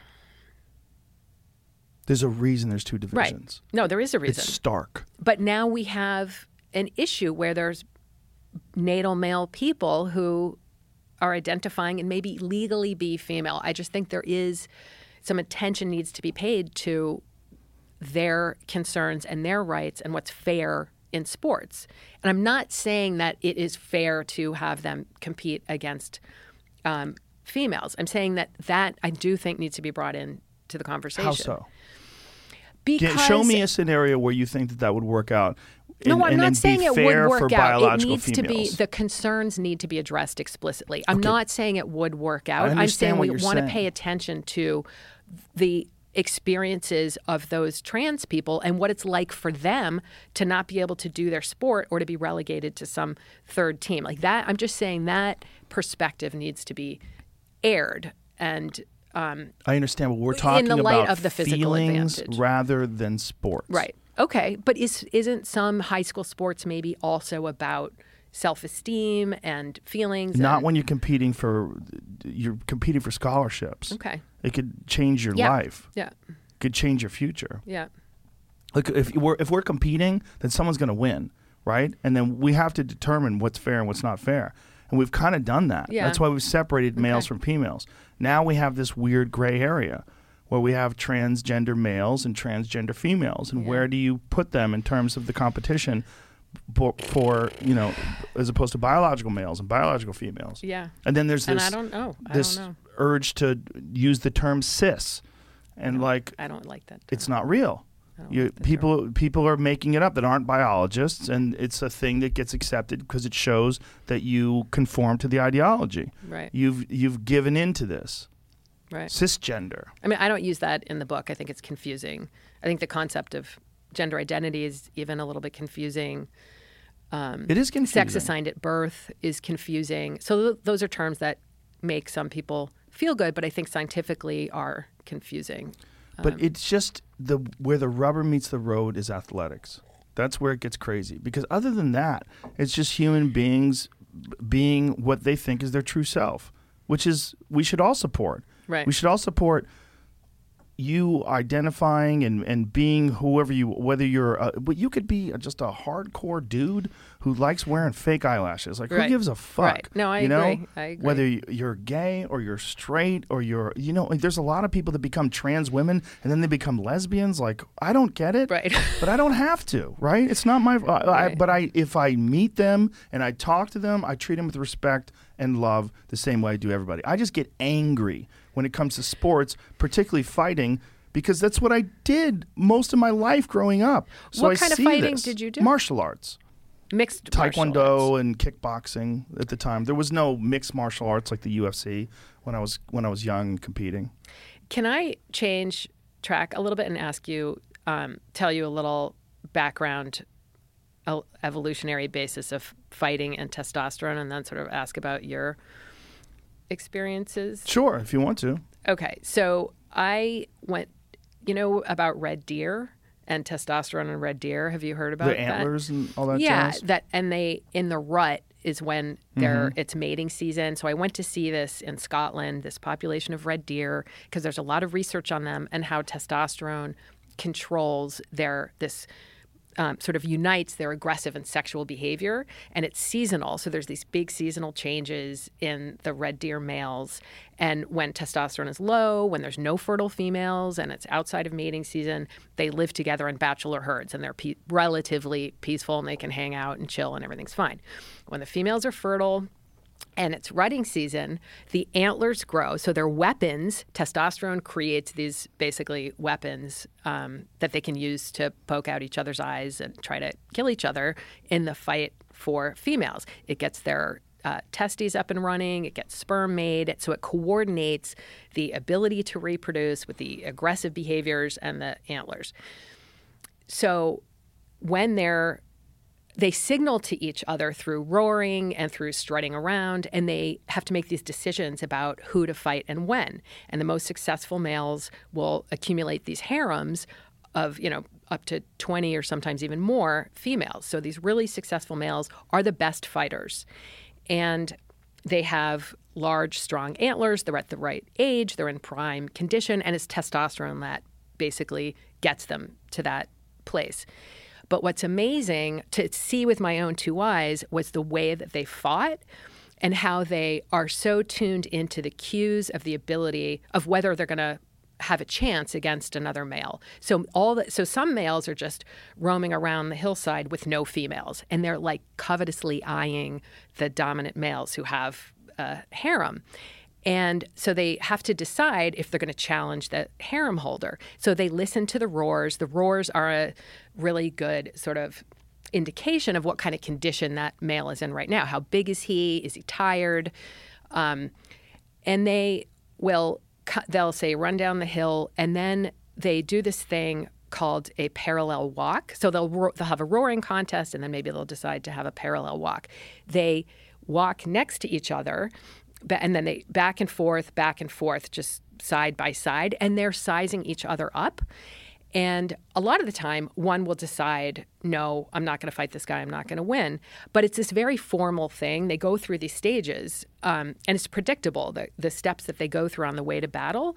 And if they decide to, if the challenger um, decides to fight, sorry, now I think it's if the challenger will um, lower his head with his huge antlers, and then if the other one accepts, he lowers his head down, and they lock antlers and they try to push each other um, down so that if if one can get the other on the ground, he can poke him or he can po- try to poke his eyes out. So they become very violent and aggressive.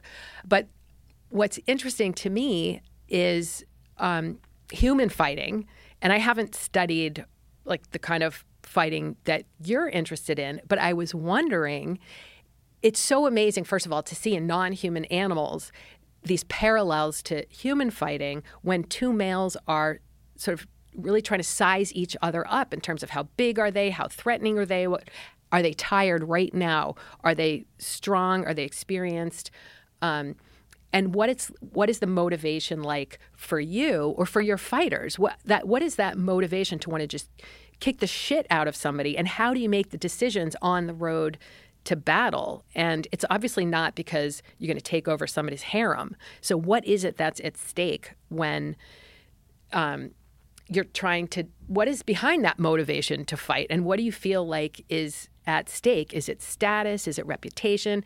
And there's a lot of evidence that testosterone upregulates dopamine in different contexts, like sexual contexts and aggressive contexts. So I think it's also just rewarding to engage in battle, maybe for males in a way that it's not for females. So I kind of, I just wanted to hear a little bit from your perspective about, from a male perspective, a man's point of view who's really into fighting. If okay. you can see any of those parallels with non-human animals. Okay. First of all, we're talking about two very different things. Yes. There is there is fighting, meaning competing for females, where men puff up or men go to the bar and they fight with other men, and there's a big difference between that. Have you ever comp- done that? No. Okay. There's a big difference between that and competition. What competition is is high-level problem solving with dire physical consequences.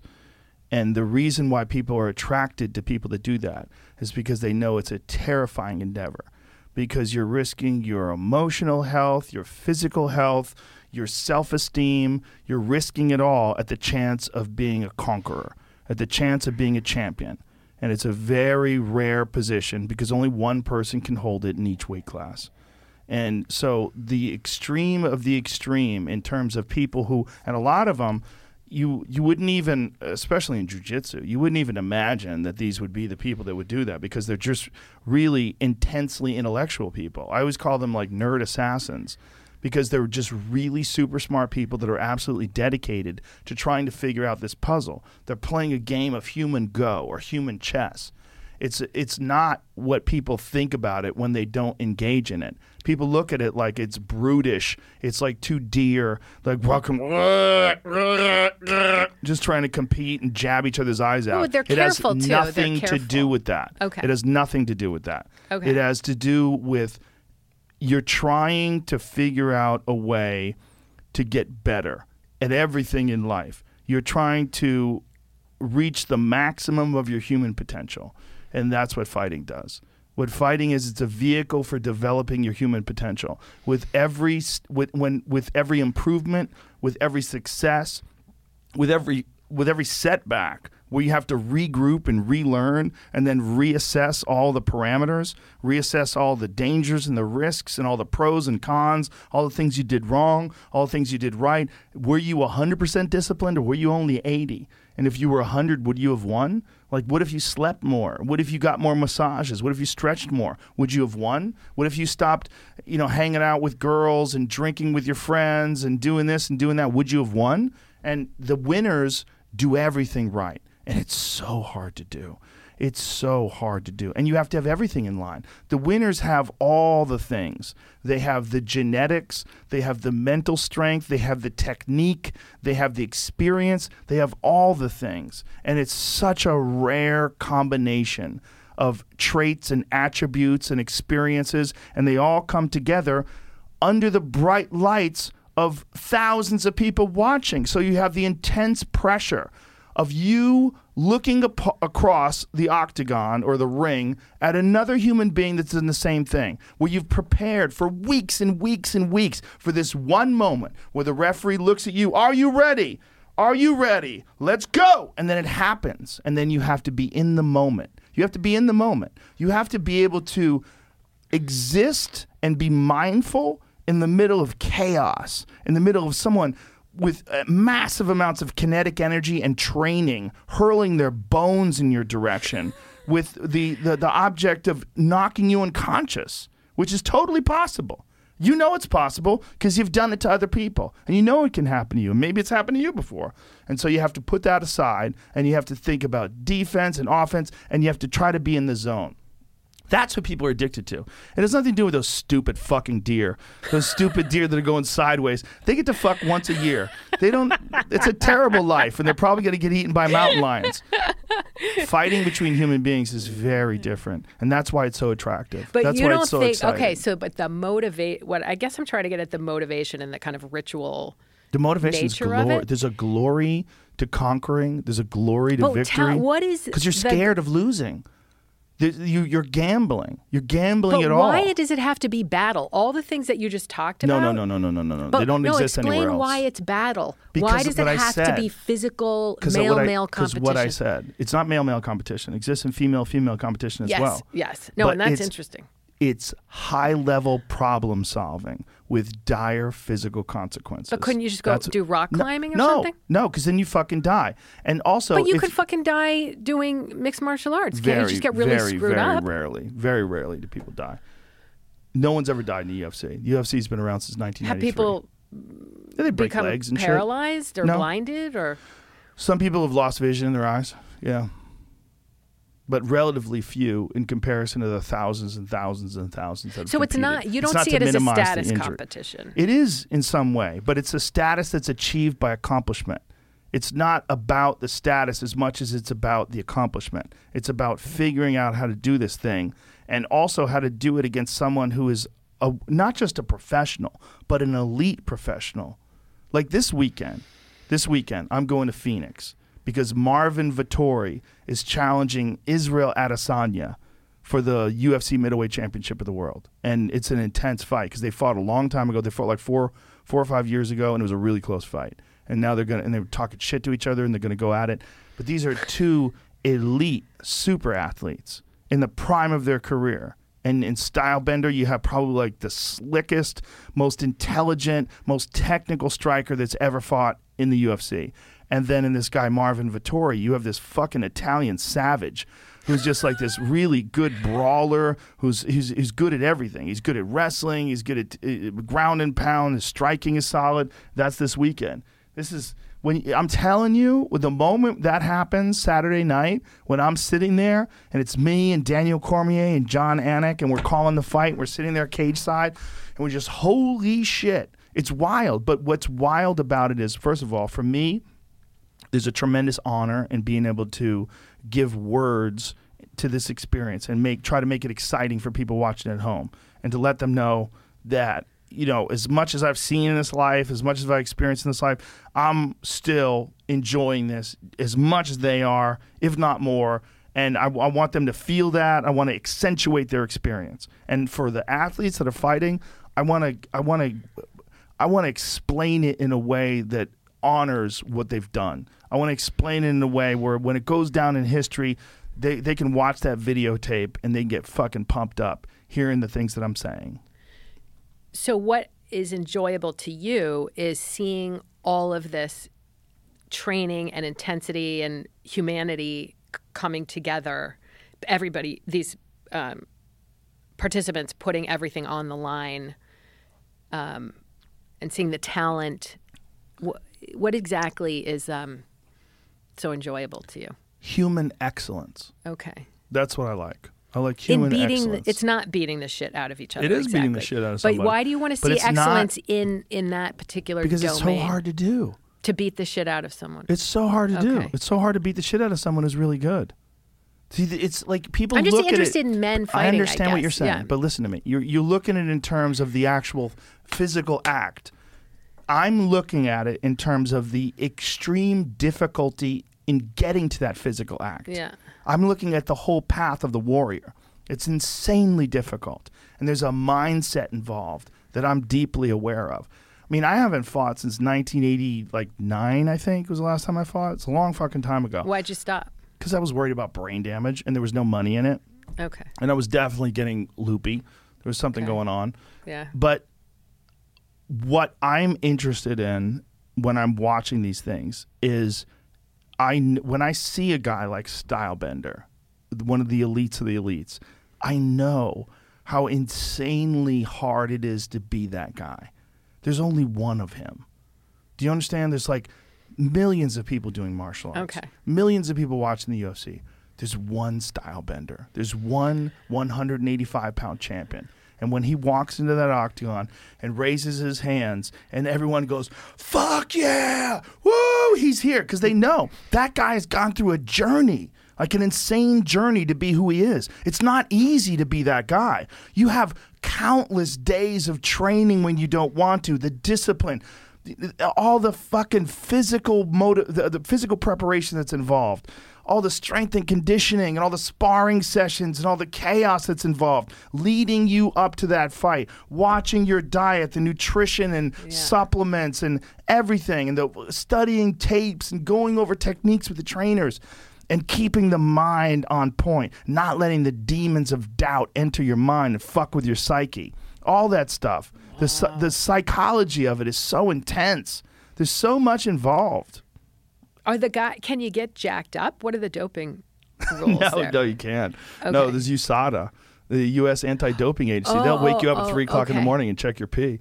Yeah, they they randomly oh, test people okay. all the time. Yeah, they so just it's show all up. Natural. Yeah, you have. Well, you can't say that because some people some... have been busted. Yeah, some unscrupulous agents have been busted okay. because there is a desire to cheat. There's always a desire to cheat. You know, like what I talked about with sandbagging. That exists with M M A too. There's people that want an advantage and they want to be able to have that advantage even if it's not fair. Yeah. And there's cheating. But so, they get caught. And with the U F C, they get caught quite a bit. And they get suspended for two years. Okay, it's a that's big, pretty so serious. You got no fucking money at all coming in for two years. Um. So what is the women's, how does the women's fighting differ, if you could just generalize, from the male fighting? Well, the elite Men's women, fight. it's uh, it's the same thing. That's why it's not a male thing. Yeah. It's high-level problem solving. Like the the probably the, there's two of the best women in the world. Well, not just two. There's a few in the U F C that are really exceptional. There's one who's really interesting. Her name is Rose Namajunas, and she's uh, an intensely like sweet person. She's super emotional. Like, there was a video of uh, of me interviewing her after she just re-won her title, and I was talking about her her mindset. See, find that on, on my Instagram, because like w- w- I was talking to her bec- uh, after she won the title. It was this amazing thing. She knocked out this girl Zhang Wei Li, who's this monster. She's terrifying. She's this physical specimen, and she knocked her out with a head kick in the first round. It was crazy. But before the fight, she was like almost in a trance, and she was standing there while they were getting ready, and she's going, "I'm the best, I'm the best." She was standing there, like, like this is after she won the title. But give it, give us the volume. Well, this girl just got knocked out. But back it up, back it up. We been saying that shit for years. You're the best, motherfucker. Who the best? I'm the best. Who the best? She, he's that's Pat Barry. That's her boyfriend and her trainer, and he's like, "Who's the best?" She's like, "I'm the best." And so they they.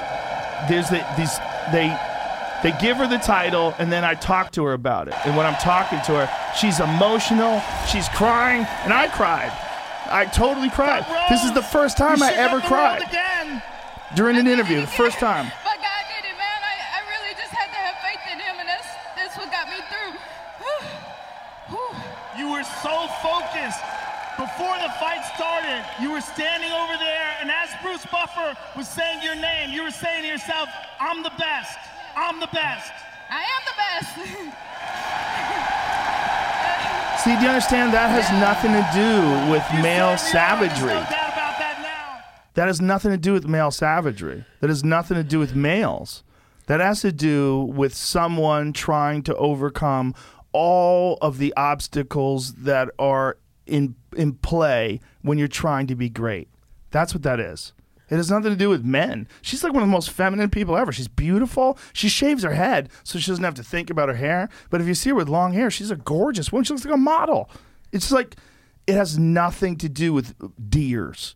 It has nothing to do with men beating each other up. It has nothing to do with brutishness. It has to do with high-level problem solving yeah. with dire physical consequences and the reward. You see the reward? She's the champion of the world. That's how beautiful oh she is. Gosh. Yeah, she's fucking stunning. Oh she's gorgeous. Okay. She's gorgeous. No, this and is she is the champion of the fucking world. She's the one hundred fifteen pound yeah. champion of the world. She's tiny. Yeah. Well, she weighs one fifteen for a brief amount of time. Okay. She really probably weighs like one twenty-five, and she cuts weight. Okay. That's what they do. See that? So that that's she's a, a great example. Because she, there's nothing about her that's aggressive, nothing about her that's brutish. When when she won the title the first time, when I was interviewing her, when, one of the things she was saying is just, we have to be better people. She like had this message while I was interviewing her in the cage after winning a fight. And she's like, we got to be nicer to each other. That was her message. It's not. It's about transcending whatever you whatever you think you are and becoming something better. That's what it's about.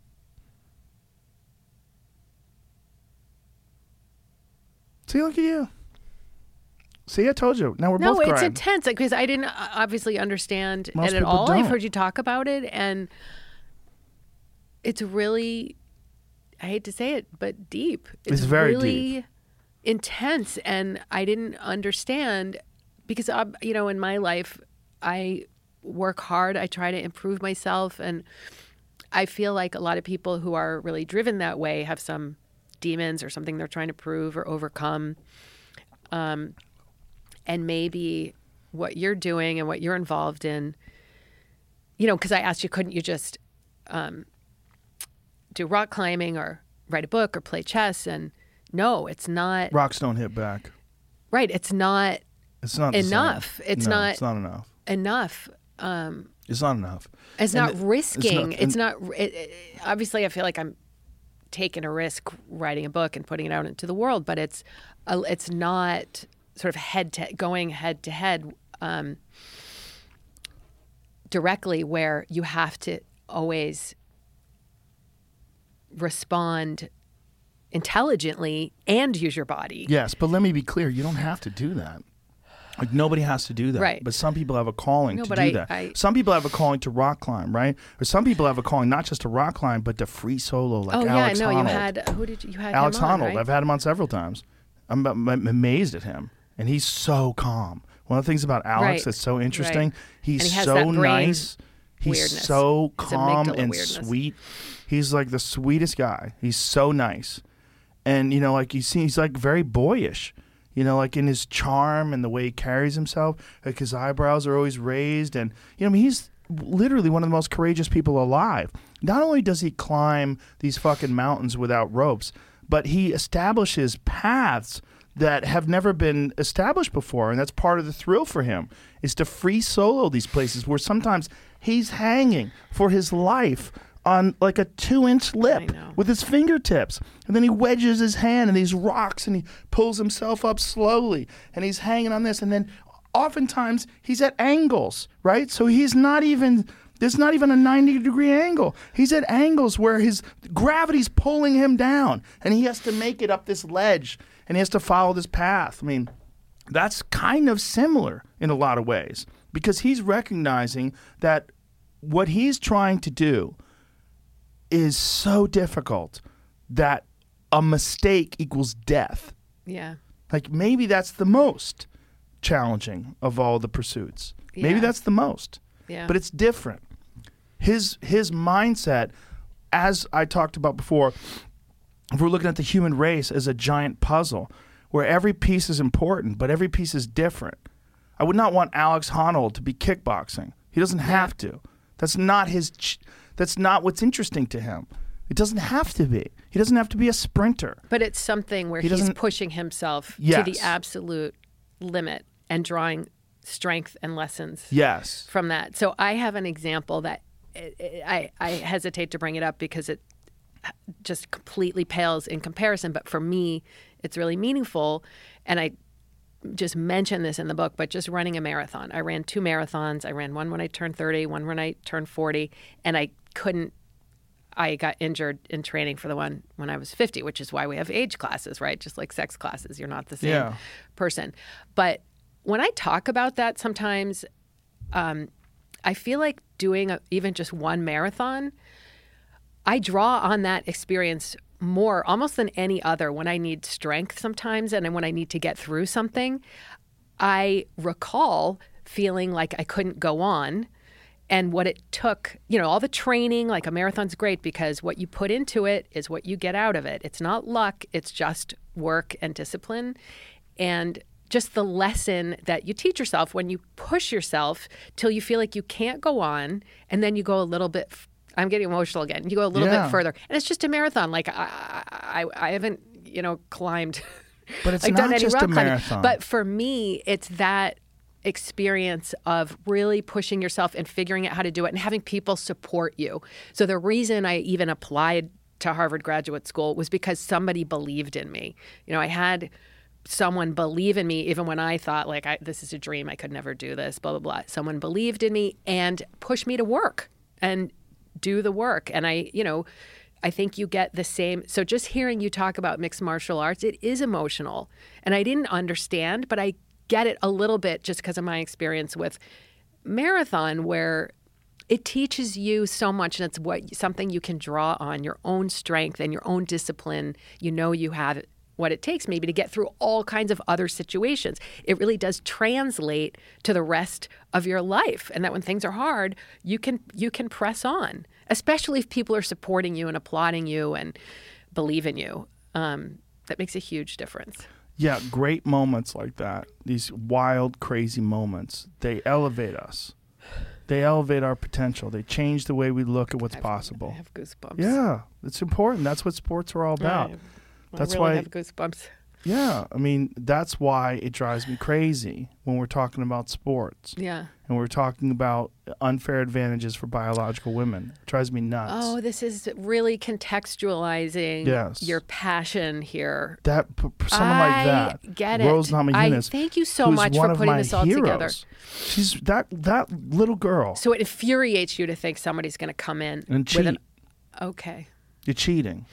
Just like when someone gets caught doing steroids, okay. just like when someone gets caught using E P O, you know, you're doing, and, and we're going to have to deal with a bunch of these things coming soon in the future with CRISPR and with genetic editing and all the stuff that's going to be come down the pipe in ten, twenty years with new athletes that are coming that have been literally genetically altered, we're going to have to reassess yeah. Yeah. what's important and what's not. Hopefully, we're going to come to a point in time where transgender people don't have to concern themselves with with the differences between biological sexes because they will be biologically different. That is my ultimate hope. I don't have any any any hateful thoughts about transgender yeah. people.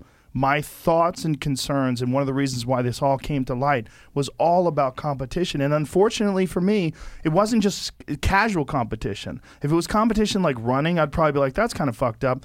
But it's this, which yeah. is a part of my D N A. This is a part of who I am as a human being. It's been a giant part of my life. Martial arts changed who I am as a person. It changed me from a loser to someone who had confidence. What kind of loser were you? I didn't have a future. I didn't know what I was doing. But you weren't confused. Like a big screw up in high school, like I, I was. wasn't. I wasn't paying attention. I wasn't. I barely got through high school. I used to have nightmares after I graduated that I had to go back. Oh, well, everybody has that. I have that all the time. Yeah, but this was I was teaching Taekwondo at B U. I okay. was a U S Open champion. And I still had nightmares about having to go back to high school. I'm not kidding. Like well, I, that like actually happened it, to me. I didn't go. It was the only thing that I ever did that made me feel like a winner. The only thing. And I started when I was fifteen years old and become obsessed with it. But I was lucky in a lot of ways. I was lucky that I found a really good school. I was lucky that I was, it was a pure luck situation. I was coming home from a baseball game in Boston. And there was a long line uh, at uh, leaving Fenway Park to get on the T. Yeah. And uh, me and a friend of mine went up to this Taekwondo school. Because it was there, and I'm like, let's go see what this is about. And we walked up the stairs, and as we walked up the stairs, I heard this crazy sound, and there was this guy hitting the heavy bag. And there's this guy named John Lee. And John Lee was a U S national champion who was competing in the World Cup soon, so he's in peak training. So he was the elite of the elite. And I got a chance to watch him hit this heavy bag and do things that I never thought a person could do with their body. Like I saw him generate the kind of force that I couldn't imagine a person could. And I, I was thinking about that hitting me. I was like, holy shit, how can he do this? And I became obsessed. I signed up immediately, and it became my life for the next six years, like yeah. day in, day out, every day. Obsessed. That's all I did. And it was the first thing that I ever did. Because you were good at it. I became good at it. Yeah. I wasn't good at it. I was but you terrible. Could see, you put in the effort and you could see the progress. Yes, I put in the effort. And that's one of the yeah. more important things about belts. Like when you get a white yeah. belt and yeah. then you go from a white belt to a blue belt. There's all these belt systems and you learn and grow and get better. And along the way, I realized like I can do this with anything. And that's what yeah. made me a comic. That's what made me a podcaster. That's what made me everything else I've ever done in my life. Is I realized through that when I was fifteen years old that through focus and discipline and overcoming obstacles, you can get better at these things. And these things make you a better person. They define your character. They make you more aware of the flaws and the positive aspects of other people. You can I feel see like that. I, do, I feel like that about teaching.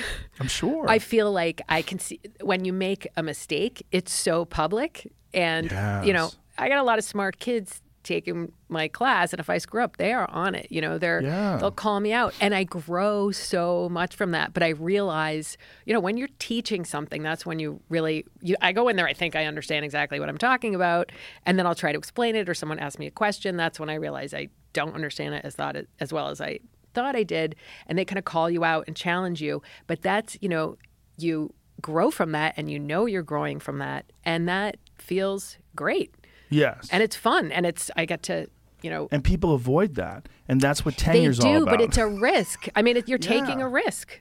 Well, that's what it's all about when you get a really arrogant professor, right, who doesn't want to listen to the children, someone doesn't children. want to connect with the kids. Well, you're yeah. seventeen years old. You're a fucking yeah. kid, right? Oh, yeah. eighteen years old. Yeah. You're a kid, right? When, when, when you see someone like that, like what that is, is a person who's gotten t- too soft, right? Yeah. They've gotten comfortable. You see that with comedians. You see that with fighters. Well, insecurity yeah. prevents that, I think, for a lot of people. It prevents it for me. Like, I am always worried I'm going to screw something up, so I work my ass off. Well, that's and not that insecurity. Helps. That's awareness. In- in- insecurity uh, is in, uh, it is a part of insecurity, but it's more. It's over. It's all encompassing. Yeah. It's awareness. You're you're you're aware. You're you're Thank looking. Thank you for putting it. Yeah, it's you. Not a negative. I look. I'm very insecure in that way. I fucking hate everything I do. But doesn't that mean you work harder and prepare? You prepare. That's why. More. Yeah. yeah. And you know, I have these conversations with friends that are they're comedians, and you know, they think that somehow or another I'm confident because I'm successful. I'm like, you got to listen to me, man. I fucking hate everything I do. Everything. It's a constant process of hating everything I do, and then which keeps you working your ass off. Right? Exactly. Exactly. Yeah, no, I get I'm it. The worst critic I could ever. Like you can't. I don't. Other critics, people who criticize me. Congratulations, but it doesn't. You're not going to put a dent on what I do to me. What I do to me is horrible. And I do it all the time, every day. Around the comedy or around everything, the podcasting or everything? everything About being a I husband do. And a father? Everything. I'm constantly evaluating, could I do it better? Everything. Constantly. All day long. I'm always like, an interaction with someone, if they say, uh, have a nice day, I'm like, you too.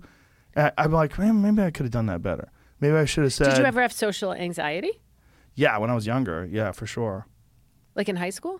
Oh, yeah. Yeah. Were you I, kind of always evaluating how your social behavior? Well, I and... grew up in a bunch of different places. Right, right, And so right. I lived in New Jersey till I was seven, then San Francisco from seven to eleven, and then Florida from eleven to thirteen, and then Boston from thirteen to twenty-four, and then New York from twenty-four to like twenty-six, twenty-seven-ish. I was back and forth, and then L A. Yeah, so I lived in a lot of places. And because of that, it made me formulate my own opinions on things because I didn't have the opportunity to have a conglomeration of opinions yeah, that I could adopt yeah. as my own from my friends yeah. that I grew up with. Yeah. Well, we all agreed, you know, we're all right wing or we're all this or we like the Green Bay Packers. I didn't have any of that shit. So I had to look at things from my own perspective and try to figure out what, and I would see things in people and go, well, that's kind of fucked up, and, and see things in other people and go, man, I wish I was like her. And these kind of interactions shaped me.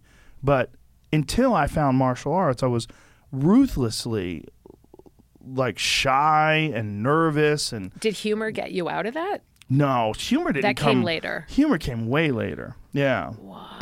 Yeah, I didn't.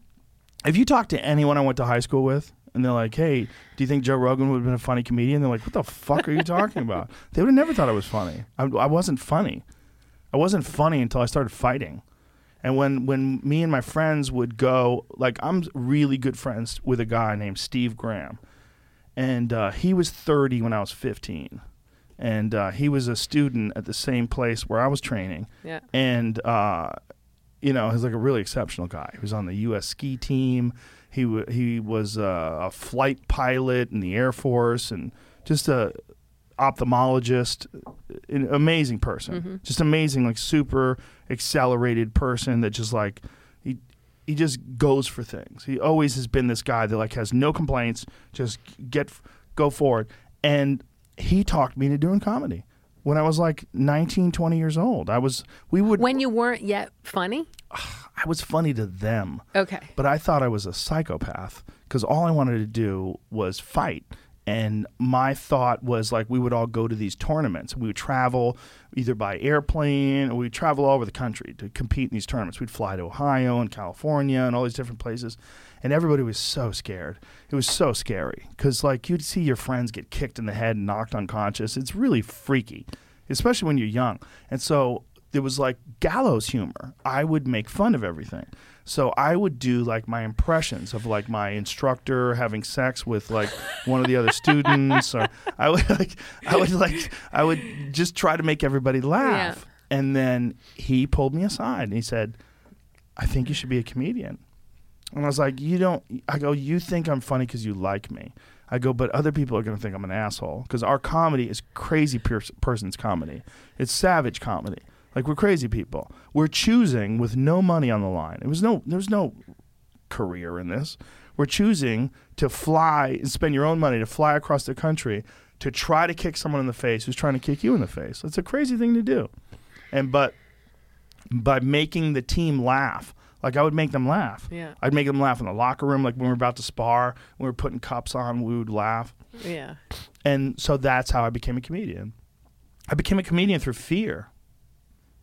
Because like comedy like was a release valve for something way scarier. Because for everybody else, like comedy's really scary. Like getting on stage is scary. But the only thing scarier is getting kicked in the liver. Yeah, so you have this kind of fear, overcoming fear theme. Yes. And you're working really hard to feel in control of it somehow. There's no control. You never but you have constantly control. Feel it. You constantly... You're, you're, it's like the waves of the ocean. You ride them and you try to achieve balance. You try to achieve balance and whatever what's whatever you can do in order to stay upright, make sure you do that. But do you think everybody feels this on some level? I don't know. I don't know. Maybe they're not in touch with it or... I know a lot of people do. There's a lot of people I know like me. There's a lot of people like me. I, I know those people from jiu-jitsu. I know them from uh, Thai boxing and, and Taekwondo and all the martial arts. There's people like me. Yeah. There's not a lot, though. It's because it's it's not it's not that they couldn't be a lot. It's that they haven't inserted themselves into that thing and understand and learn the rewards of that. And they're, instead, they're fearful of it or they're dismissive of it. Uh, they look at it like it's a brutish path. You know, that's a terrible yeah. person's path to me. It's not. It's not that. I mean, just thinking about just working at Harvard, I know a lot of super successful people. And many of them, I think, are on some level fear-driven about not being good enough somehow. And that they just work really, really hard and are, ama- you know, they're brilliant and they're amazing at what they do. But they still have this sense of having to be one of the best. Absolutely yeah. having to. But at the uh, at the end of the day, like, why? Here's the real question. Like, what are we really trying to do? Because I think what we're trying to do, whether you take apart human sexual interaction, transgender people, gay people, straight people, sensitive people, aggressive people, what are we trying to do? We're trying to get through this thing with the best, the most good feelings and the least bad feelings. We're trying to get through this thing and figure out what it is. And there's a lot of ways to do it. But ultimately, we're kind of working together and we we don't really communicate all of the real insecurities and the real emotions and the real the real problems involved in this. And instead, we sort of um, fortify our tribe. And we, you know, we fortify our positions and we get aggressive about our stances on things. And we fight against people who disagree with us or differ from us. We don't realize that often we're fighting against ourselves, especially when it's not important. The best strategy is to just communicate with openness and kindness. And we don't do that very often because we're scared. And that is a battle in and of itself. That's another kind of fight. The fight against your own emotions, the fight against your own insecurities and your own fears and your own, you know, the the the the, the importance of camaraderie and love. It's very uh, important. I gotta inject in here this. So I'm tearing up again, and I was saying that I felt, you know, I feel when I'm teaching, and I, I someone advised me not to get emotional when I um, do interviews or. Come on Joe Rogan, because it will discredit my authority. It will reduce Someone tell my you authority. Specifically not to get emotional. Yes, because I said I'm going to cry. Like, who told I, you that? I can't, I'm not going to say. You don't have to, but listen, they're wrong. Someone who's like very successful, high-profile person. But they're different from you. And in teaching, I do worry that this is, uh, it will discredit me because I'm not as much of an authority. But I've thought about it a lot, and it's really it's just perceived as masculine.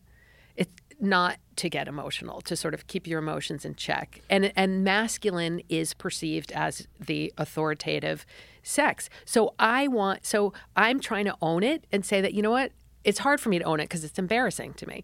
But I feel like this is the way I am. I am a woman, and I also know what I'm talking about, and I'm also authoritative. And students are responding. They feel that somebody who's open and real um, creates a trusting environment for them to open up to new ideas. So that's a, just a different way of doing something. And maybe it's a low testosterone way, but the what the way you're being right now, you have a shitload of testosterone. That is obvious. And you're so open and raw and emotional. And I love what you're doing, and I love what you're talking about. And um, it's a great sort of exemp- you're exemplifying how sex differences work. You're totally jacked and strong and, like, you know, maybe beating the shit out of people, but you also have a huge heart and are really emotional. And that's, you know, there are some differences on average there, but there's so much variation. And that's my whole, what I really try to, in the book T, I'm just going to say the name of it, um, tes- The Story of Testosterone, the Hormone that Dominates and Divides Us, I'm trying to show how understanding each other can promote the values that you're talking about. By understanding this hormone, we can understand each other and hopefully accept our differences. Yes. Um, we, I don't think, I think our differences are unique and they're fascinating, but I don't think it's everything. And I think that this idea that somehow yeah. or another emotions are weakness is for fools. Yeah. I'm very Well, you're emotional. showing it. You're showing it right now. Look, I'm emotional. I've always been emotional my whole life. I don't think there's anything wrong with it. I don't I don't believe it. I don't believe it. No, thank you. I think it's thank fuel. You. Well, you're, you know, you're going to give license to more men, I hope, to feel that it's okay to express their emotions. I think it's hard for men to sometimes get in touch with their emotions. I think some of that is due to the hormone, but some just, of that is due to culture, and it's they interact. They're scared that they don't have a tribe. You know, one of the beautiful or that they're not things, in control, maybe. It's it's also one of the beautiful things about martial arts is that you you do it with a bunch of people. You can't you don't do it in a vacuum. You don't get good in a vacuum. You know, and because of that, you struggle together. And uh, it's yeah. one of the things that I love the most about jiu-jitsu is because you can do it without hurting each other. Because you're not hitting each other. Yeah. You're just strangling each other. And, like, if somebody gets me, like, I just tap out, and then I go, good job. And then you keep Wait, going. Wait, tap out? Tap out means I've you, heard you talk you about give, that, and that you means give, you're done. You're like, uncle. Right. If okay. someone gets me in an arm bar and they extend my arm and it's in trouble, in training, they're very kind. Like, they'll like just they won't hold break it. Your arm. Like, everybody will just hold it. Everyone knows how to do it. Like, most of the time when I roll, I'll roll with, like, a black belt, right? Roll, roll, roll. Meaning. I'm sorry. Roll is jiu-jitsu sparring. Okay. So if you're sparring, what is is like this open-ended. It's almost like a conversation of techniques. It's like yeah. you say this and I say that. Helson Gracie, who's like a very famous jiu-jitsu uh, instructor, who's he's a part of the greatest lineage of all jiu-jitsu, which is the Gracie family. And he said, this is jiu-jitsu. He's like, I say this, and you say that, and I do this, and you do that forever. And this is his thought. But it's like, I move this way, and you counter that way, and we keep going until one person gets stopped, one person gets tapped out. In doing that with each other, you learn about each other, and you learn there's other people like you.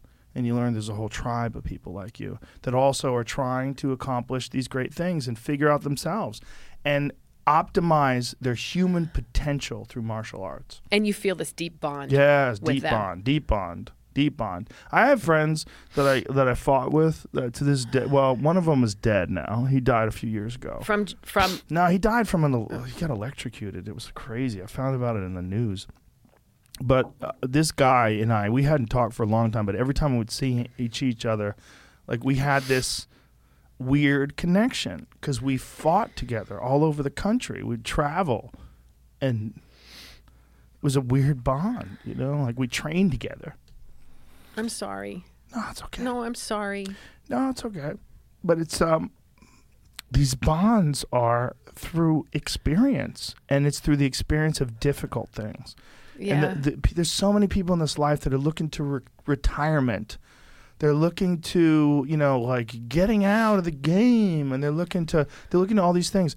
There is there's a, a we're, there's a, there's a thing that's happening with all of us where we're trying to figure out ourselves, and we're trying to find truth. And you seek truth through combat.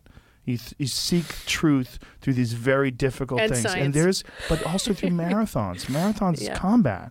When you're telling me about marathons and about how you develop strength from those experiences and it applied to your regular life, that's a combat between you and your, your mind. You are in combat. Oh, yeah. When you're in fucking mile twenty-four, yeah. you're in combat. right? No, but I love that part. I do um, spinning at home. I don't know if I can say the name of the company, but whatever. Peloton? I, yes. And I'm a, I get depressed. No, I get de- I, t- I get depressed if I don't. They were one of my sponsors for a long time. Oh, okay. Like I need it. I'm addicted. I literally get yeah, depressed if I don't have a lot of aerobic um, activity. But I one of the things I love about it is that I get to that point. I love getting to that point where I'm like, get me off of this bike. I'm drenched. I feel like I can't go on. And then I have somebody in my face, yes, on the screen saying, push it, push it, push it. You can do it.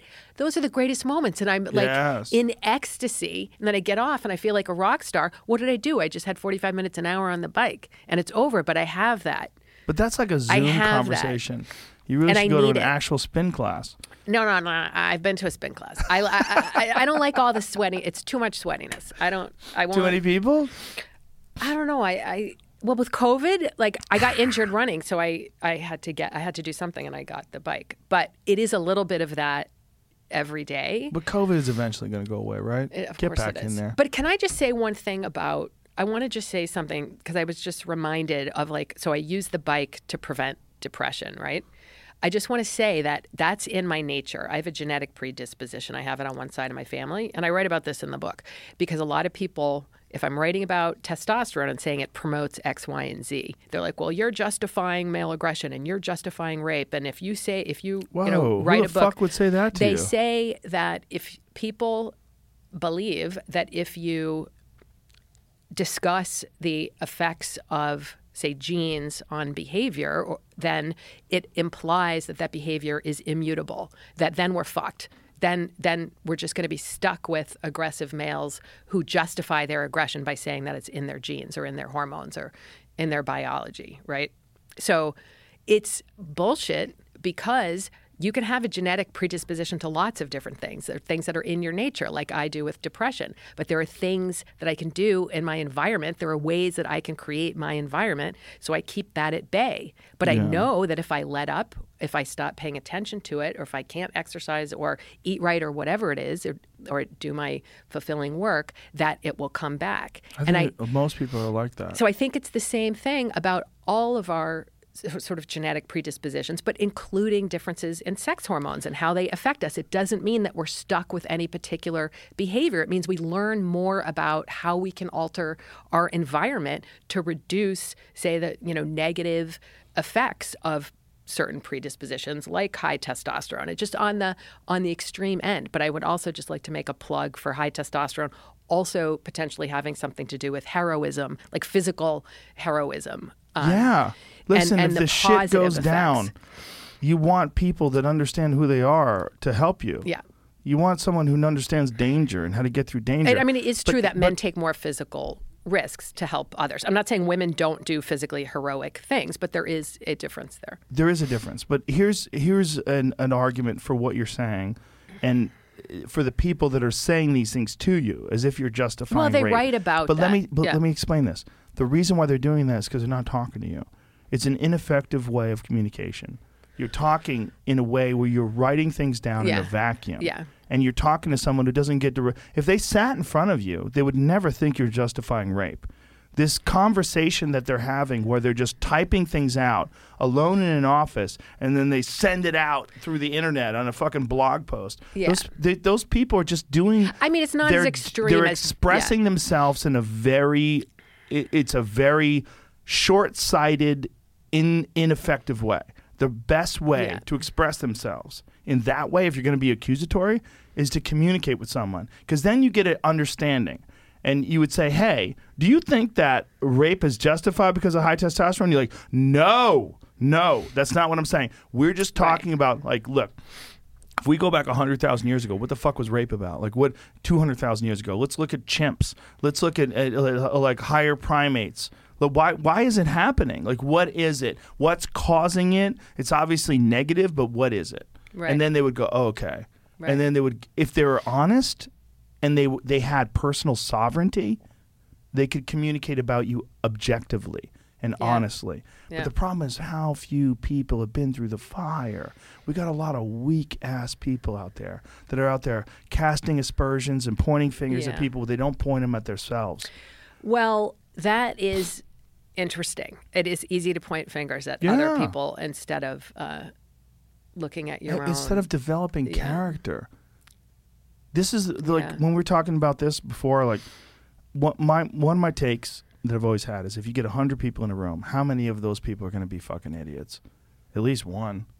You got one idiot. So you got three hundred million people. You got three million fucking idiots. That's a lot of people on Twitter. That's a lot right. of people jibber-jabbering, and they, they don't have control of themselves, and they're on a fucking handful of S S R Is and trying to figure out what's wrong and trying to self-actualize, and yet they're sh- shaping culture yeah. at the exact same yeah. time. And part of the problem is they're not with other people. No, but you're right. It's a lot of judgment. Yeah, but it's and, a lot of judgment without love and compassion. And trying to understand. That, yes. And really asking questions and trying to understand where the other person is coming from. Because when you do, yourself. It makes sense. Right. I mean, people who disagree with you, there's usually reasons why they do. Yeah. You know, and it's interesting to find out why, or people who behave differently or have different values.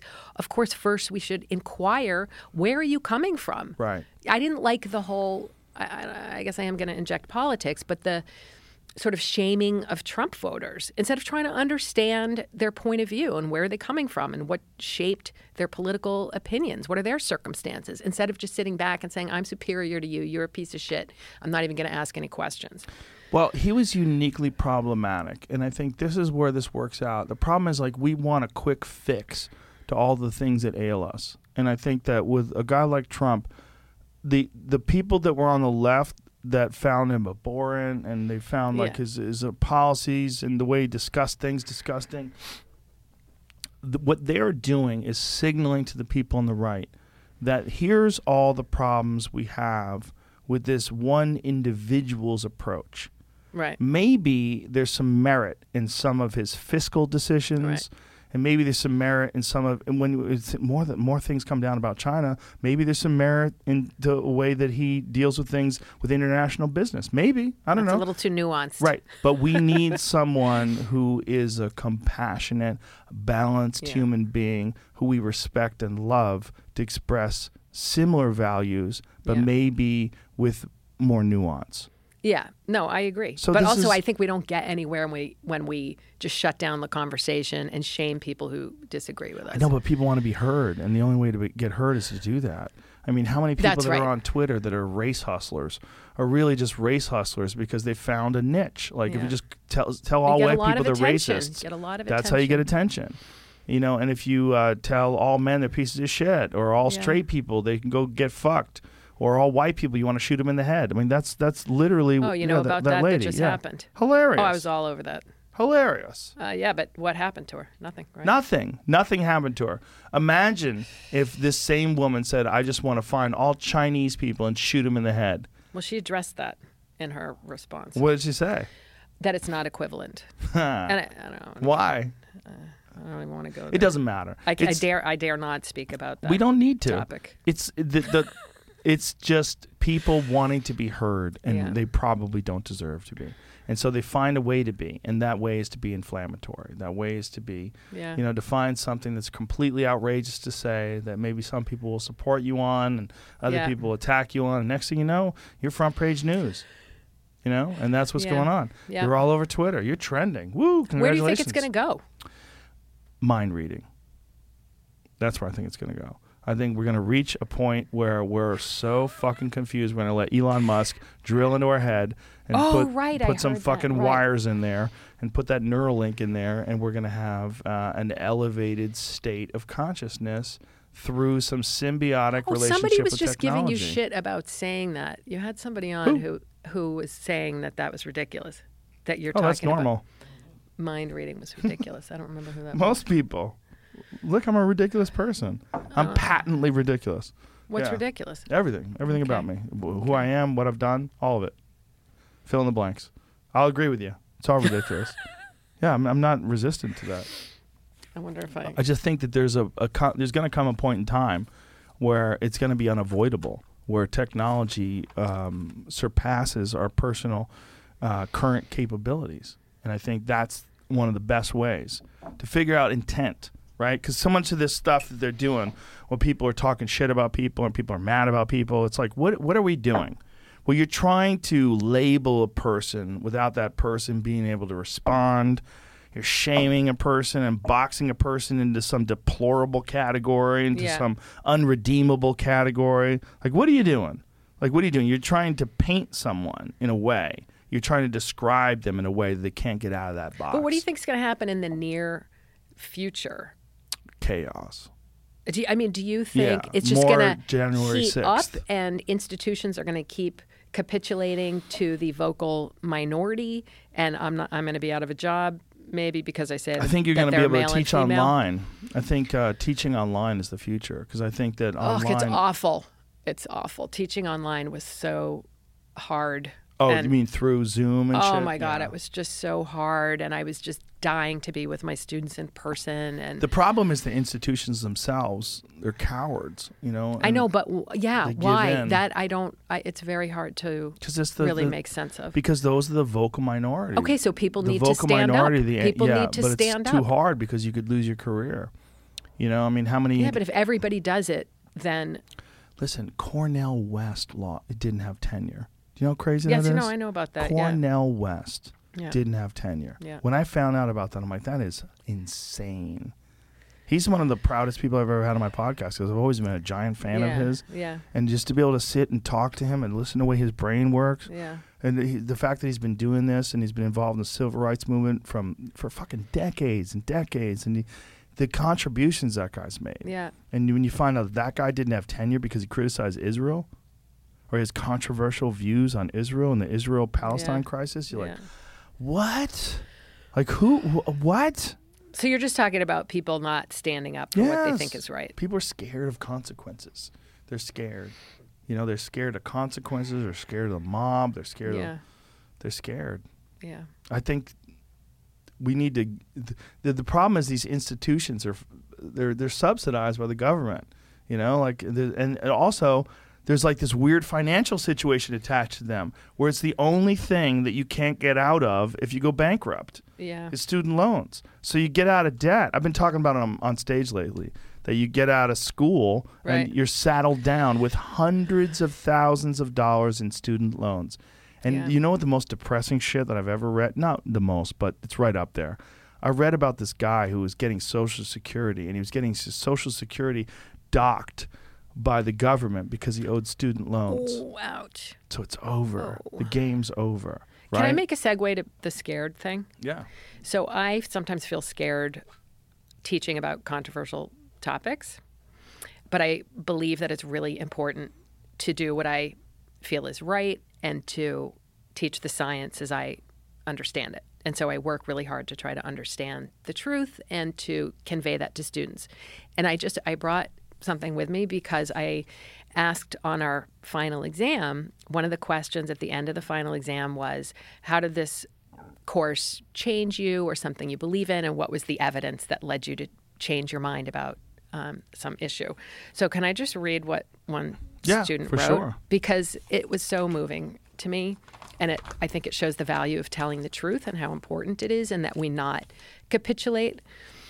Um, Something that I learned in class changed my attitude and assumptions surrounding genetic differences of sexual differentiation and the naturalistic fallacy. So I'm just going to say that the naturalistic fallacy, do you know what that is? No. It's the idea that whatever we find in nature is good, and that if it's not in nature, somehow it's bad, but that what is natural is good, something along those lines. Um, during my freshman year of college, I somehow built up the courage to tell my very Catholic parents that I was dating my friend who was a girl. Needless, needless to say, I can categorize that day as the worst day of my life. After many years of therapy, I'm in a better place, but I never stopped feeling that something was wrong. That's, sorry, this is what really gets me when my students feel that something is wrong with them because they're different or they love the same sex or something, and that's how this student felt. I have a lot of students like that who just feel bad about who they are. Needless to say, okay, so that was the worst day of her life. Imagine telling your parents that you love someone and they that's the worst day that's of your so life. Sad. Okay. That's so After sad. many years of therapy, I'm in a better place, but I never stopped feeling that something was wrong with me until this mm. class. When I told them, they actually brought up what I now know to be the naturalistic fallacy. They told me that what I was doing was not found in nature, and thus it was wrong, and I was sh- and was shunned. Even though I never believed, okay, blah, blah, blah, blah. I've always believed that people are people and that everyone has the autonomy to live the way they want, despite what anyone else has to say about it. But I never understood the biology of why people felt like they were born into the wrong gender or didn't fit a mold. But learning about all this really opened up my mind and made me feel for people who don't feel like themselves in their own body, even though I've never experienced what they are going through. Gender and behavior is not as simple as external genitalia at birth or genotype, and I really appreciated learning about these topics, not only for the sake of others, but also for myself and my sanity. So That's I just awesome. wanted to read that because I think it's just a testimony to the truth and what it can do for people, and that we need to to stand up for the truth and not tell people what we think will make them feel better. Yes. You know, like in my seminar, when I learned the truth, it's painful, but I interacted with it, and it ultimately really empowered me. And I know that for my students, telling them the truth and helping them learn how to learn the truth and how to critically evaluate evidence, how important that is to them. And I just want, I guess I'm just making a plug for standing up for the truth and yeah. not thinking that it helps people to just tell people what they want to hear, or pretend that sex isn't real, or testosterone doesn't matter, or that genes don't matter. Environment and culture matter too, but it all works together to produce the variation that we see and that yeah. we have. And it doesn't mean we have to celebrate anything. I, you know, it just means we have to understand how it all works, but use sci- you know, using science or art or whatever else as a tool, but let's not distort the science. Yeah, and it's th- one of the most depressing aspects of that um, thing you just read was the, the idea that the parents d- didn't, like, their kid is in love. Yeah, but science helped her accept herself. I understand you know, that, for, yeah, but that's not what's sad is. to me. What's yeah. sad to me is that science failed, or someone, education, I should oh, say, yeah. failed the parents. Well, but religion they gave a shit. plays a role in there. I know, but even that, like, let it, Jesus Christ. Yeah. LOL. You know, um, one of the things I wanted to bring up is that, um, you know, in um, um, ancient Native American cultures, transgender people were revered because they yeah. could look at things from both sexes. Yeah. Like they, they, they there's a famous battle, the uh, Fetterman battle with the, the, the, there was a Lakota transgender person who they they thought him this person as a visionary because they could see things as both male and yeah. female perspective, and they had a word for it. I can't remember what the word is, but this person recognized that there was this place that they should go to have this battle, and they had a vision, and this vision was that they were going to conquer these white soldiers. And that this they, they they they did this thing, and they came back and they said there'll be a hundred bodies. They wound up killing like eighty soldiers. They tricked yeah. them. They had like ten. They had ten Native American. It's on this podcast, the Meat Eater podcast, uh, that my friend Steve Rinella has, and it's a really interesting story. This guy talks about how these uh, they they set a trap, and these ten Native Americans led these soldiers up, and they wound up killing them. But that's neither here. That's what's what's interesting okay. to me. There was like ten thousand people waiting for these soldiers, and they all they yeah. killed them.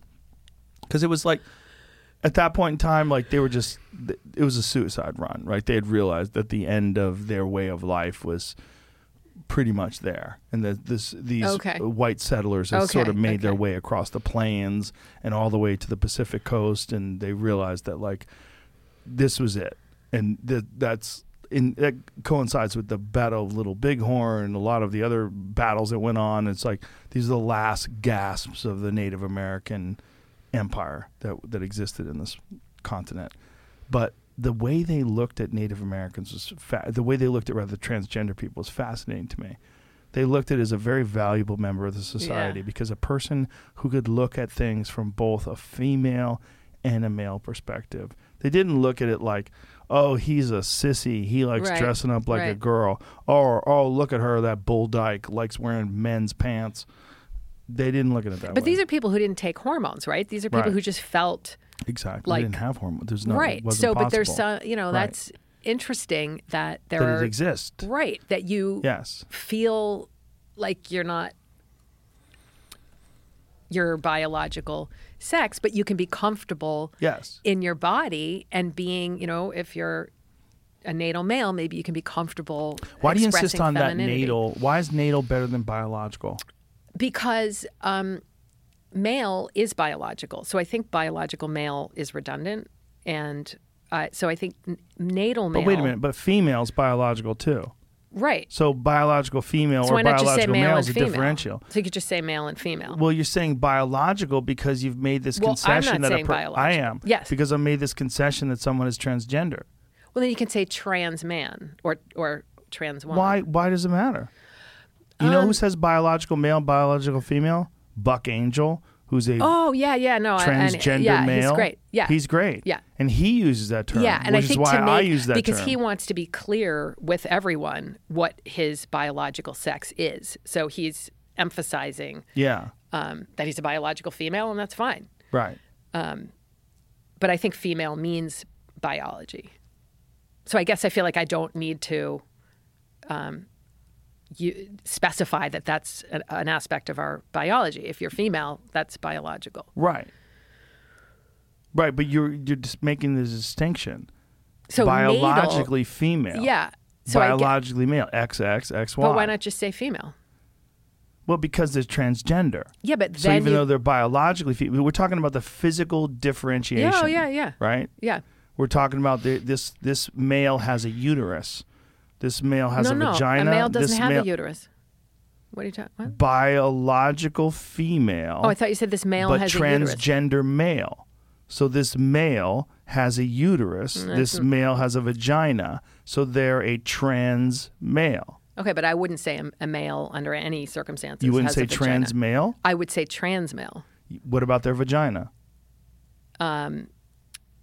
Yes. Yeah, yes. Exactly. That's yes. what I'm saying. Yeah. So w- there's these d- d- hard lines that we take. Yeah. How do you take a hard line when you someone swaps genders? Like, well, it's hard because also you don't want to be, but you don't want to. Right. Uh, sorry. Yeah. Uh, um. But you don't want to uh, right? be. You don't want to. I want the goal for me is to um, consider obviously be sensitive to people's feelings and their identities while being accurate about the science. So I chose natal male and female because saying biological male I don't, to me somehow sounds harsher to the person as an as a trans woman. Say, um, I'd rather just say this is what you were at birth, and now you're something different. Is this but, commonly accepted nomenclature, or is this just your own personal? No, it's com- it's commonly accepted. I think it's accurate. It's, for me, it's a, a way to be accurate while being as sensitive as possible, but without distorting, you know, without distorting I think reality. That being but maybe a it's not stickler for this stuff just clouds it even more. Yeah, it's, it's difficult. Yeah, because the whole biological male, you know, with a vagina, biological female with a penis, you know, like what? What are we doing? Yeah, you know. Well, it's confusing. It's yeah. We're getting confused. It There's is, a lot but, of confusion. But here's the thing. It's okay to be confused. This is what's yeah. what what's most important is how we treat each other. But it's also most important how we treat biological females involved in sports. Yeah. That's important too. Yeah. And this is where I get crazy because I have all daughters. I have three daughters. Yeah. So the idea of protecting biological females when it comes to yeah. athletics or anything else yeah. is very important to me. And I don't think we should do we should throw biological females under the bus right. because we want to protect these people's feelings that are in this place where they wish they were a biological female, yeah. but they're not. Yeah, it's not fair. I have a ch- I should just say I have a chapter in the book on the source of the male advantage in sports and how testosterone shapes the male advantage, and it's it's totally clear how it works. Um, there's lots of evidence. So I think, you know, you're one hundred percent. Well, right. There's been males, or excuse me, there's been females that have taken, especially in mixed martial arts, there was a, there was a Wild West period where you could kind of do whatever you wanted. There was no drug testing. When was that? In the early days. Okay. Like uh, the U F C started in nineteen ninety-three, And female M M A didn't start until the early two thousands. Well, there's like some female okay. M M A, but like early two thousands it started to come on. And there was a few that were like juiced up women, like women on a ton of testosterone. So develop voices like this. And acne and facial oh, hair. Oh, acne, facial hair. I mean, yeah. there's there's some you like... You can't get the voice back. You can only get the voice back with surgery if you decide. Yeah, that voice yeah. is theirs yeah, forever. That's right. And it's so obvious. Yeah. It's so obvious. Like you hear them talk and you're like... No, it's it's hard because for detransitioners, that's, that's very, very hard to want to live as a woman again. Right. But you have a male voice. And and that si- really signals masculinity so potently. Yes, it does. Anyway. It does. Yeah. It does. And there was a, a real problem with some of the females that were competing in M M A because they were competing against, they were like natural females who were against competing jacked against up females. jacked up females. Oh. Yeah. It was a real problem. And just getting the crap. So yeah, but getting the fuck beat out of them. And that was pre-transgender M M A fighters fighting. Yeah. And it's only oh. been one that I know of. There's been a few Thai fighters because, you know, the lady boys in Thailand, it's yes. like more accepted. But yes. quite honestly, most of them compete as males. Yeah. You, you in know, Thailand. Yes. I've heard more than one of them that started off as a male and then transitioned and kept, continued to compete as males. And the problem was... I'm sure that some of them have competed as females as well, but the problem was some of them were elite as males, but they, they identified as female. Does everybody know? Tell tell what lady boys are. Oh, I think everybody knows. Oh, okay. Just uh, it's like tra- their their culture is different. Yeah. Like they they're far more acceptant yeah. of transgender people yeah. in Thailand for whatever reason. Yeah. And um, uh, there's a one of them that I know of uh, is a fairly infamous one, whereas he, he was elite as a male. And then switched over and became female. And unfortunately, after getting castrated and getting the surgery and losing his testosterone and becoming a female, yeah. then she started losing because she was competing yeah. against males without testosterone and without right. and it, and she wasn't allowed to. No, but she didn't want to. She was a woman at right. that time, right? So she switched right. over. It's crazy. Yeah. Yeah.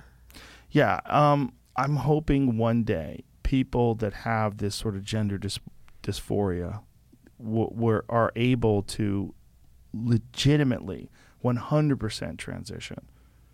You know, I mean, I'm I'm hoping there's going to be a time where we understand biology far greater. I mean, yeah. Just imagine a time just three hundred years ago where you thought about fixing someone's A C L yeah. or, or, you know, repairing yeah. backs. You know, doing back surgery or, you know, it wasn't possible. The things that we can do today with stem cells and with yeah.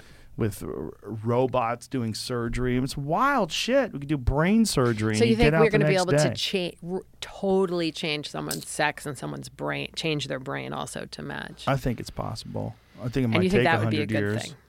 I think it'd be a great thing. Wouldn't for it, people what about who if want people, it. Um, fewer people wanted to transition and, and felt like they could be super feminine in a in a male body. Maybe yes. that just won't work culturally because we're always going to have sex roles. Yeah, but maybe so, that's but maybe that's okay. Maybe maybe that is the move. Maybe it right? won't work because if you feel if you want to be feminine, if you're going to have a beard and a deep voice, that's not going to work. So maybe it'll work with someone who's into that shit. What do you mean? Oh, Maybe you mean someone, someone who, who feels really like I can be feminine you, with a deep... likes being around you when you're feminine, but you have a deep voice. Yeah. Like, there's different strokes for different folks. Yeah. That's why there's bear bars. Oh, right. Where, you know, like, where some right, gay guys right, are into, right, like, effeminate right. gay guys, and some gay guys are right. into gorillas with a bunch of back hair. Yeah. Right? What is that? Well, it's because people are into different things. I think...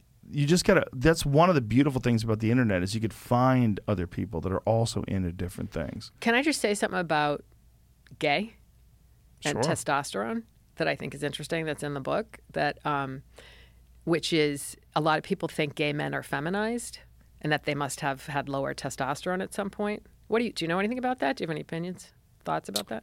I have a, a bit about it where I, I what go. What would you speculate or what do you know?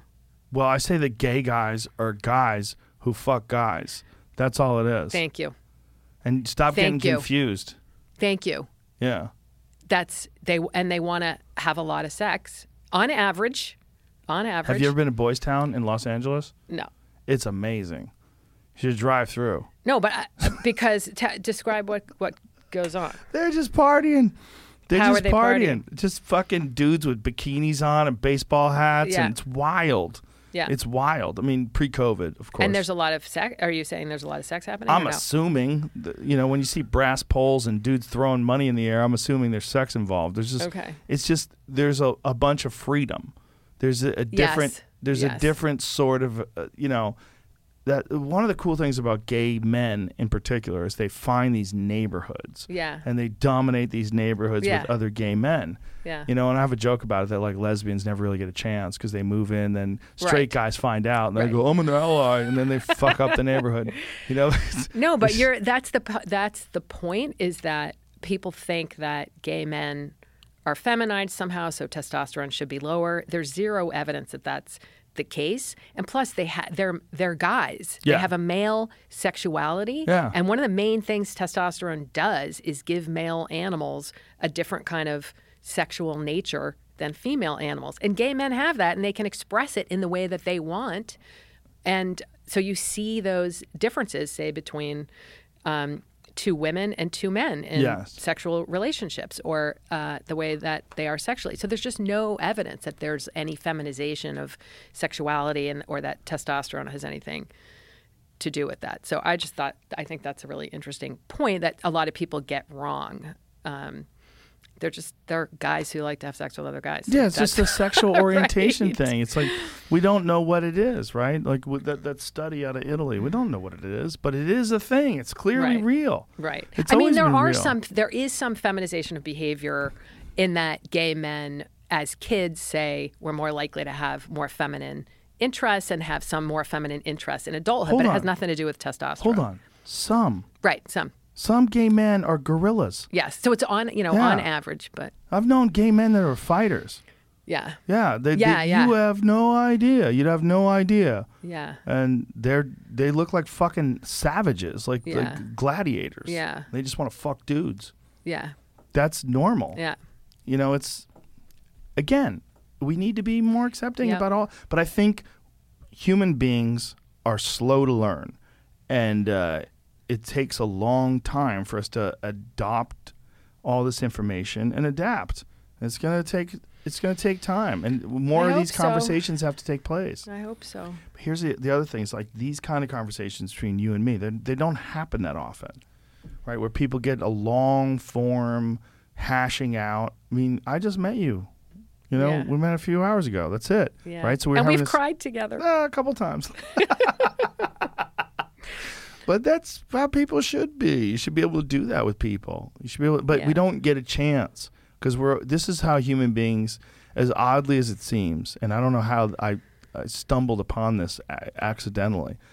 Human beings are supposed to have conversations with each other, one on one, undistracted, where you get to feel how that person actually thinks and feels. Yeah. And you don't usually get that in real life because they're checking their phone, and they're talking to other people, and there's a lot of activities involved, and you're moving around, and there's ideologies that come into play, and there's cultures that come into play, and there's there's all this pressure and influences.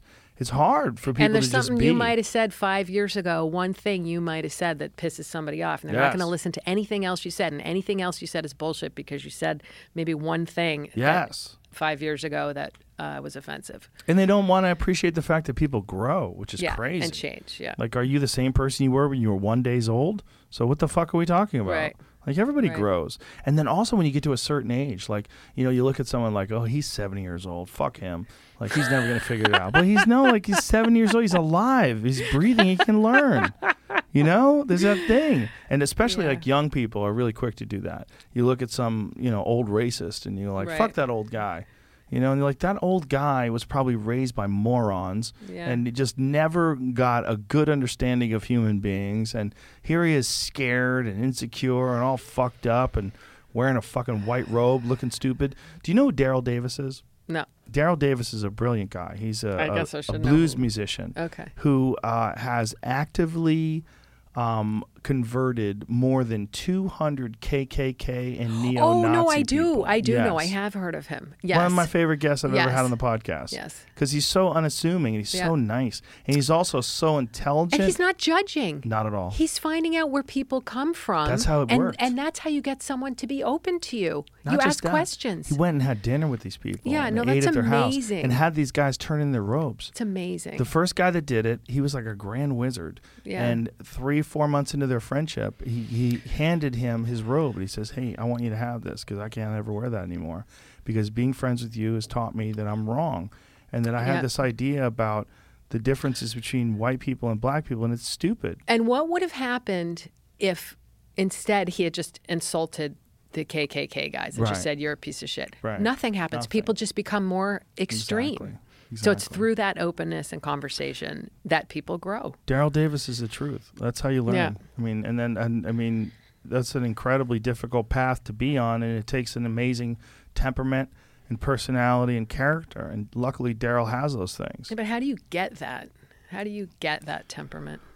It's the path of life, you know, through him. His path, I'm sure he got it through becoming great at music and a lot yeah. of other things. And also... because music brings people together yes. who might disagree and not even like each other, but they're all getting down to the same rhythm, and that's pretty incredible. Also, Daryl grew up overseas yeah. and came to America when he was young, and then he was attacked for his race, and he didn't yeah. understand it. Yeah. He would talk to his parents about it. It's like, what is going on? He didn't understand because overseas...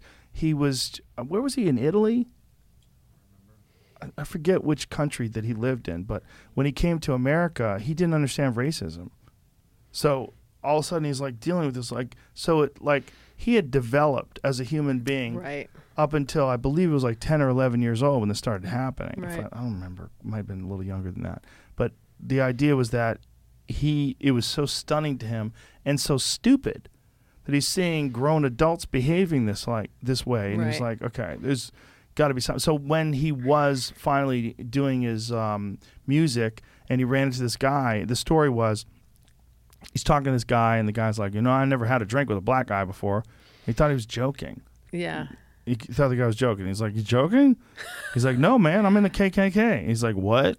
And the guy shows him his like K K K membership, and they they had a conversation. And for whatever reason, the guy and him connected to the point where Daryl gave him his phone number. And he said, hey, man, um, when I'm back in town again, you know, uh, give me a call. Let's uh, we'll have a couple of drinks and we'll sit down and talk. So he comes back in town yeah. again. And then the, they he found a little opening mm-hmm. and he worked it. He and they become it. friends. And then they went to dinner together. He ate over the guy's house. They became friends. And then, like I said, three or four months into their friendship, that guy gave up his position in the K K K. Yeah. yeah. We, and how many people did you say? T- more than two hundred. That's incredible. Neo-Nazis, and he goes out and he meets them, and he's so nice. When you meet Daryl, he's so, and he, also he's so brilliant. Like, he's so articulate and intelligent yeah. that when you talk to him, you can't imagine that he's inferior because he's just too smart. Yeah. So like, it's like, hmm, like, you know, hmm, like you're trying to, you're trying to find holes in this game, but those yeah. holes don't exist. Yeah. But this is the power of one-on-one conversation. One-on-one conversation is the only way people are supposed to talk. The worst aspect of human communication is through text anonymously. And that's what you're seeing through social media. And that's, unfortunately, shaping the zeitgeist. It's shaping right. culture. It's shaping the way we think about ideas and issues and people. And it's not, it's not real. It's not how people are. You know, if you talk to each one of those individual people with real issues, got together with, with nothing to gain or lose and just talked in a room by themselves, yeah. most of these things would work themselves out. If and if they didn't, you it would be clearly illuminated to anybody observing that one of these people has a deep emotional problem. Yeah. Or one of these people is, doesn't live in reality, or one of these people is unnecessarily aggressive, or whatever the fuck is wrong will be yeah, illuminated. But they're getting a lot of rewards from doing, that's real. The rewards and the shame, mm-hmm. I think, are mm-hmm. real. They're real. That's what keeps it going, mm-hmm. right? Yeah, don't live online. Yeah. It's not a good environment. It's a shitty game. It's a rigged gig. Really, it's a rigged thing. Yeah. That's what it is. It's just not healthy. It's not how human beings are supposed to interact with each other, ever. Human beings should look at each other one-on-one and be in the room with each other and talk. That's what I think. Maybe we're, we don't know. Yeah, we just don't even know how to do that anymore. We do. I mean, We're don't you see people when people are out to dinner and couples are yeah. both on their iPhones or even... Mm-hmm. And if you travel to other countries, I'm not going to say which ones, like everyone's on their phone yeah. all the time. Yeah. Wherever they are. It's just mm-hmm. totally normal. But you don't have to. Yeah, you, but, so, you, yeah. but you, anyone listening, you, anyone listening to my words, you, you don't have to do that. Right. Put your phone down. Yeah. You and I have had a three-hour conversation. Oh, holy shit. It's three hours in. We haven't looked at our phones. People can do that at dinner. Just put that fucking thing on silent. We had a three-hour conversation, but seriously, we talked about, so, from my point of view, some intense stuff. Yes. Um, about like the meaning of life, um, and people are so guarded, even in person, even without their phones. And what I appreciate is that you're not. You are open and raw, and I think we need more examples of that to facilitate that kind of open communication. And more examples of you. Same thing. Like the fact that you could come in here. You don't know me. You fly and do this podcast and promote your book. You don't know what the fuck you're getting into. No, I have no idea. But but it worked. And you're well, raw. I hope so. And you're open. And, you, and you're you're uh, confident enough to be vulnerable. It's easy. It's just easier. It's just like there's so much less energy involved in just being who you are. Some people won't let you do that, though. But that, the good thing is that you find out who you could be real around and who you can't. Yeah. And then you just you can't help those people. Like, I can't do this. Yeah, if it's just uncomfortable. Right, and that's how it should be in friendships. That how, that's how it should be. And I think it's probably how it should be in business, too. You know, I don't think you should be in business with people you don't love. That's my feeling. What? I really All think All business that. Is going to fail. I don't know about that. I don't think they have to. I think wow. you just have to be real selective. Well, you're very idealistic. I am. Yeah. It's Have you so always far. been that way? I'm not sure. Yeah. I'm not sure. I think I've, uh, like, I probably had a general sense of it initially, but it's been solidified with experience. Yeah. Good. Yeah. The best way. Yeah, I have, like, ethics. You know, I have boundaries I won't cross. I have lines that I, I, I think are important. And I think that, uh, one of them is whenever, and obviously I fuck up. Everybody fucks up, but one of them is when, whenever possible, embrace humanity, embrace yeah. the weirdness, the embrace the laughs, embrace the tears, embrace all those things. Don't be running away from crying. The fuck, you scared of crying for? Crying like is energy, it gives you something. Like, you're gonna suppress that? Like it, it can sometimes express love in a way that nothing else can. You know, when two people are talking about something and then you talk to them about how you feel about them, and tears start rolling down your face, and their face too. Like, you know, you know, you. You both are making me feel so love. much better. I hope everybody at work hears this, because I also cry at like faculty meetings, so, and I've been so embarrassed. But like, you're making me cry again. No, I cry when I talk to, because I also do advising, and I talk. I always want my students to travel. If they haven't left the country, I want them to travel, and I start talking about my traveling, or that they should travel, or whatever, and I just start crying. Talking about traveling. I, but you're no an, it's okay. Idea. You're, you're why, an open person. It's good. Um, no, I'm feeling a little better about it. You should feel better Thank about you. it. You shouldn't feel. The only reason why you feel bad about it is because there's not enough strong people that support you in it. But it's embar- But it does take the attention off of whatever somebody's talking about and onto why are you crying? No, it doesn't. It doesn't. It doesn't with me. I, I, I know that you're being real. You feel it. Okay. When you're crying about something, I'm like, oh, this lady feels it. You feel it. You feel it. It's real. It's coming out. And, and then people sense that, too, unless you're a fucking psycho and you can just try on command. If you can just cry on command, you're some fucking monster. Yeah. But no, okay. the people, they, they recognize that, you know? When you you can cry like that, like I said, when Rose was uh, doing that, that was the only time I've oh, ever cried right. ever during an interview. I came once, came real close once with Ronda Rousey. I was interviewing her and I almost cried, but not as much as with Rose. With Rose, I couldn't help it. Tears were streaming down my face. Yeah. I was interviewing her. I'm so glad you explained all of that about fighting and what it means. It, I think I'm starting to get it. I think it's important, and I don't think everybody should do it. I think it's important to understand why people do it. You know, I don't, I don't, uh, I don't advocate it. I don't think everybody should do it, but I think martial arts in general are great for developing your human potential. Just because it's hard, But you could do other things that are hard, like you explain, explained your experience doing marathons. Yeah. And then how it, it strengthened you. But everyone you. I know who did a marathon had the same experience. It meant sure. just as much to them. I bet everyone I know that has done martial arts has had the yeah. same experience. Do hard things. Yeah. Hard things are good for you. If Test you yourself. Challenge yourself. Yeah. And also you'll find camaraderie in other people that are seeking you to do those hard things. Yeah. And you'll find community. You I know, think I found community with people who wrote a book that was hard. And I'm sure. Yeah. yeah. All those things. Everything yeah. you do that's difficult. That's what life is. Life is overcoming difficult things. That's why. And loving. And loving, yeah. yeah, well, that's lo- difficult too, right? Yeah. Because part of loving is you have to accept be someone vulnerable. Who, yes. And you have to be vulnerable and be known. And also you have to, you know, you have to be open. You have to not just be vulnerable. You have to, like, give. Yeah. You have to give them love. You know, it's not just a matter of being vulnerable. It's also about being compassionate and, and loving, right? Yeah. Yeah, and not be, don't be scared of that. But that's the thing with a lot of men. They get taught by, like, shitty dads that uh, you're supposed to shield yeah. those emotions. Yeah. You know, emotions are fuel. Yeah, they can propel you.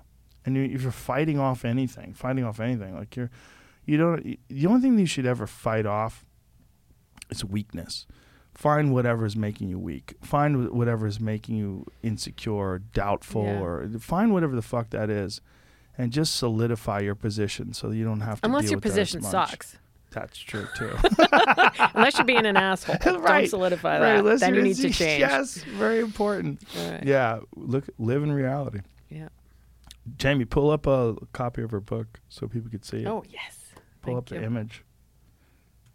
It's available. Did you read the audio? No. I asked to read the audio.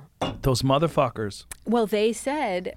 Uh, basically, there's no way you could do it as well as the trained That's horseshit. No, no, no. I spoke to the. Per- I had audition. I listened to auditions. The person who read it is amazing, and I think did a much better job. I mean, I thought, no, I went through these things. I it's my voice, but she had this long conversation with me. What exactly did you mean by this sentence? You know, she really wanted to know. Um, What the, she read the book. She, Did it get a full ser- size of the th- image, or you sc- shrink you. it down? Um, she was thing? great, but I didn't. I haven't heard the um, audiobook, she, but she was fantastic. But why is it doing that? I don't know. Oh, okay. Not that top T, one. The no, story no, of no, no. Move it up. The horn- it's not right the there, top that one. one. But yeah, this but one right here. The one over oh, there's another one. It's, go back to where you like were. It. No, no, don't go. To the that. one that's available July thirteenth, twenty twenty-one. That is the one. T, the story of testosterone, yeah. the hormones that dominates and divides us. All right.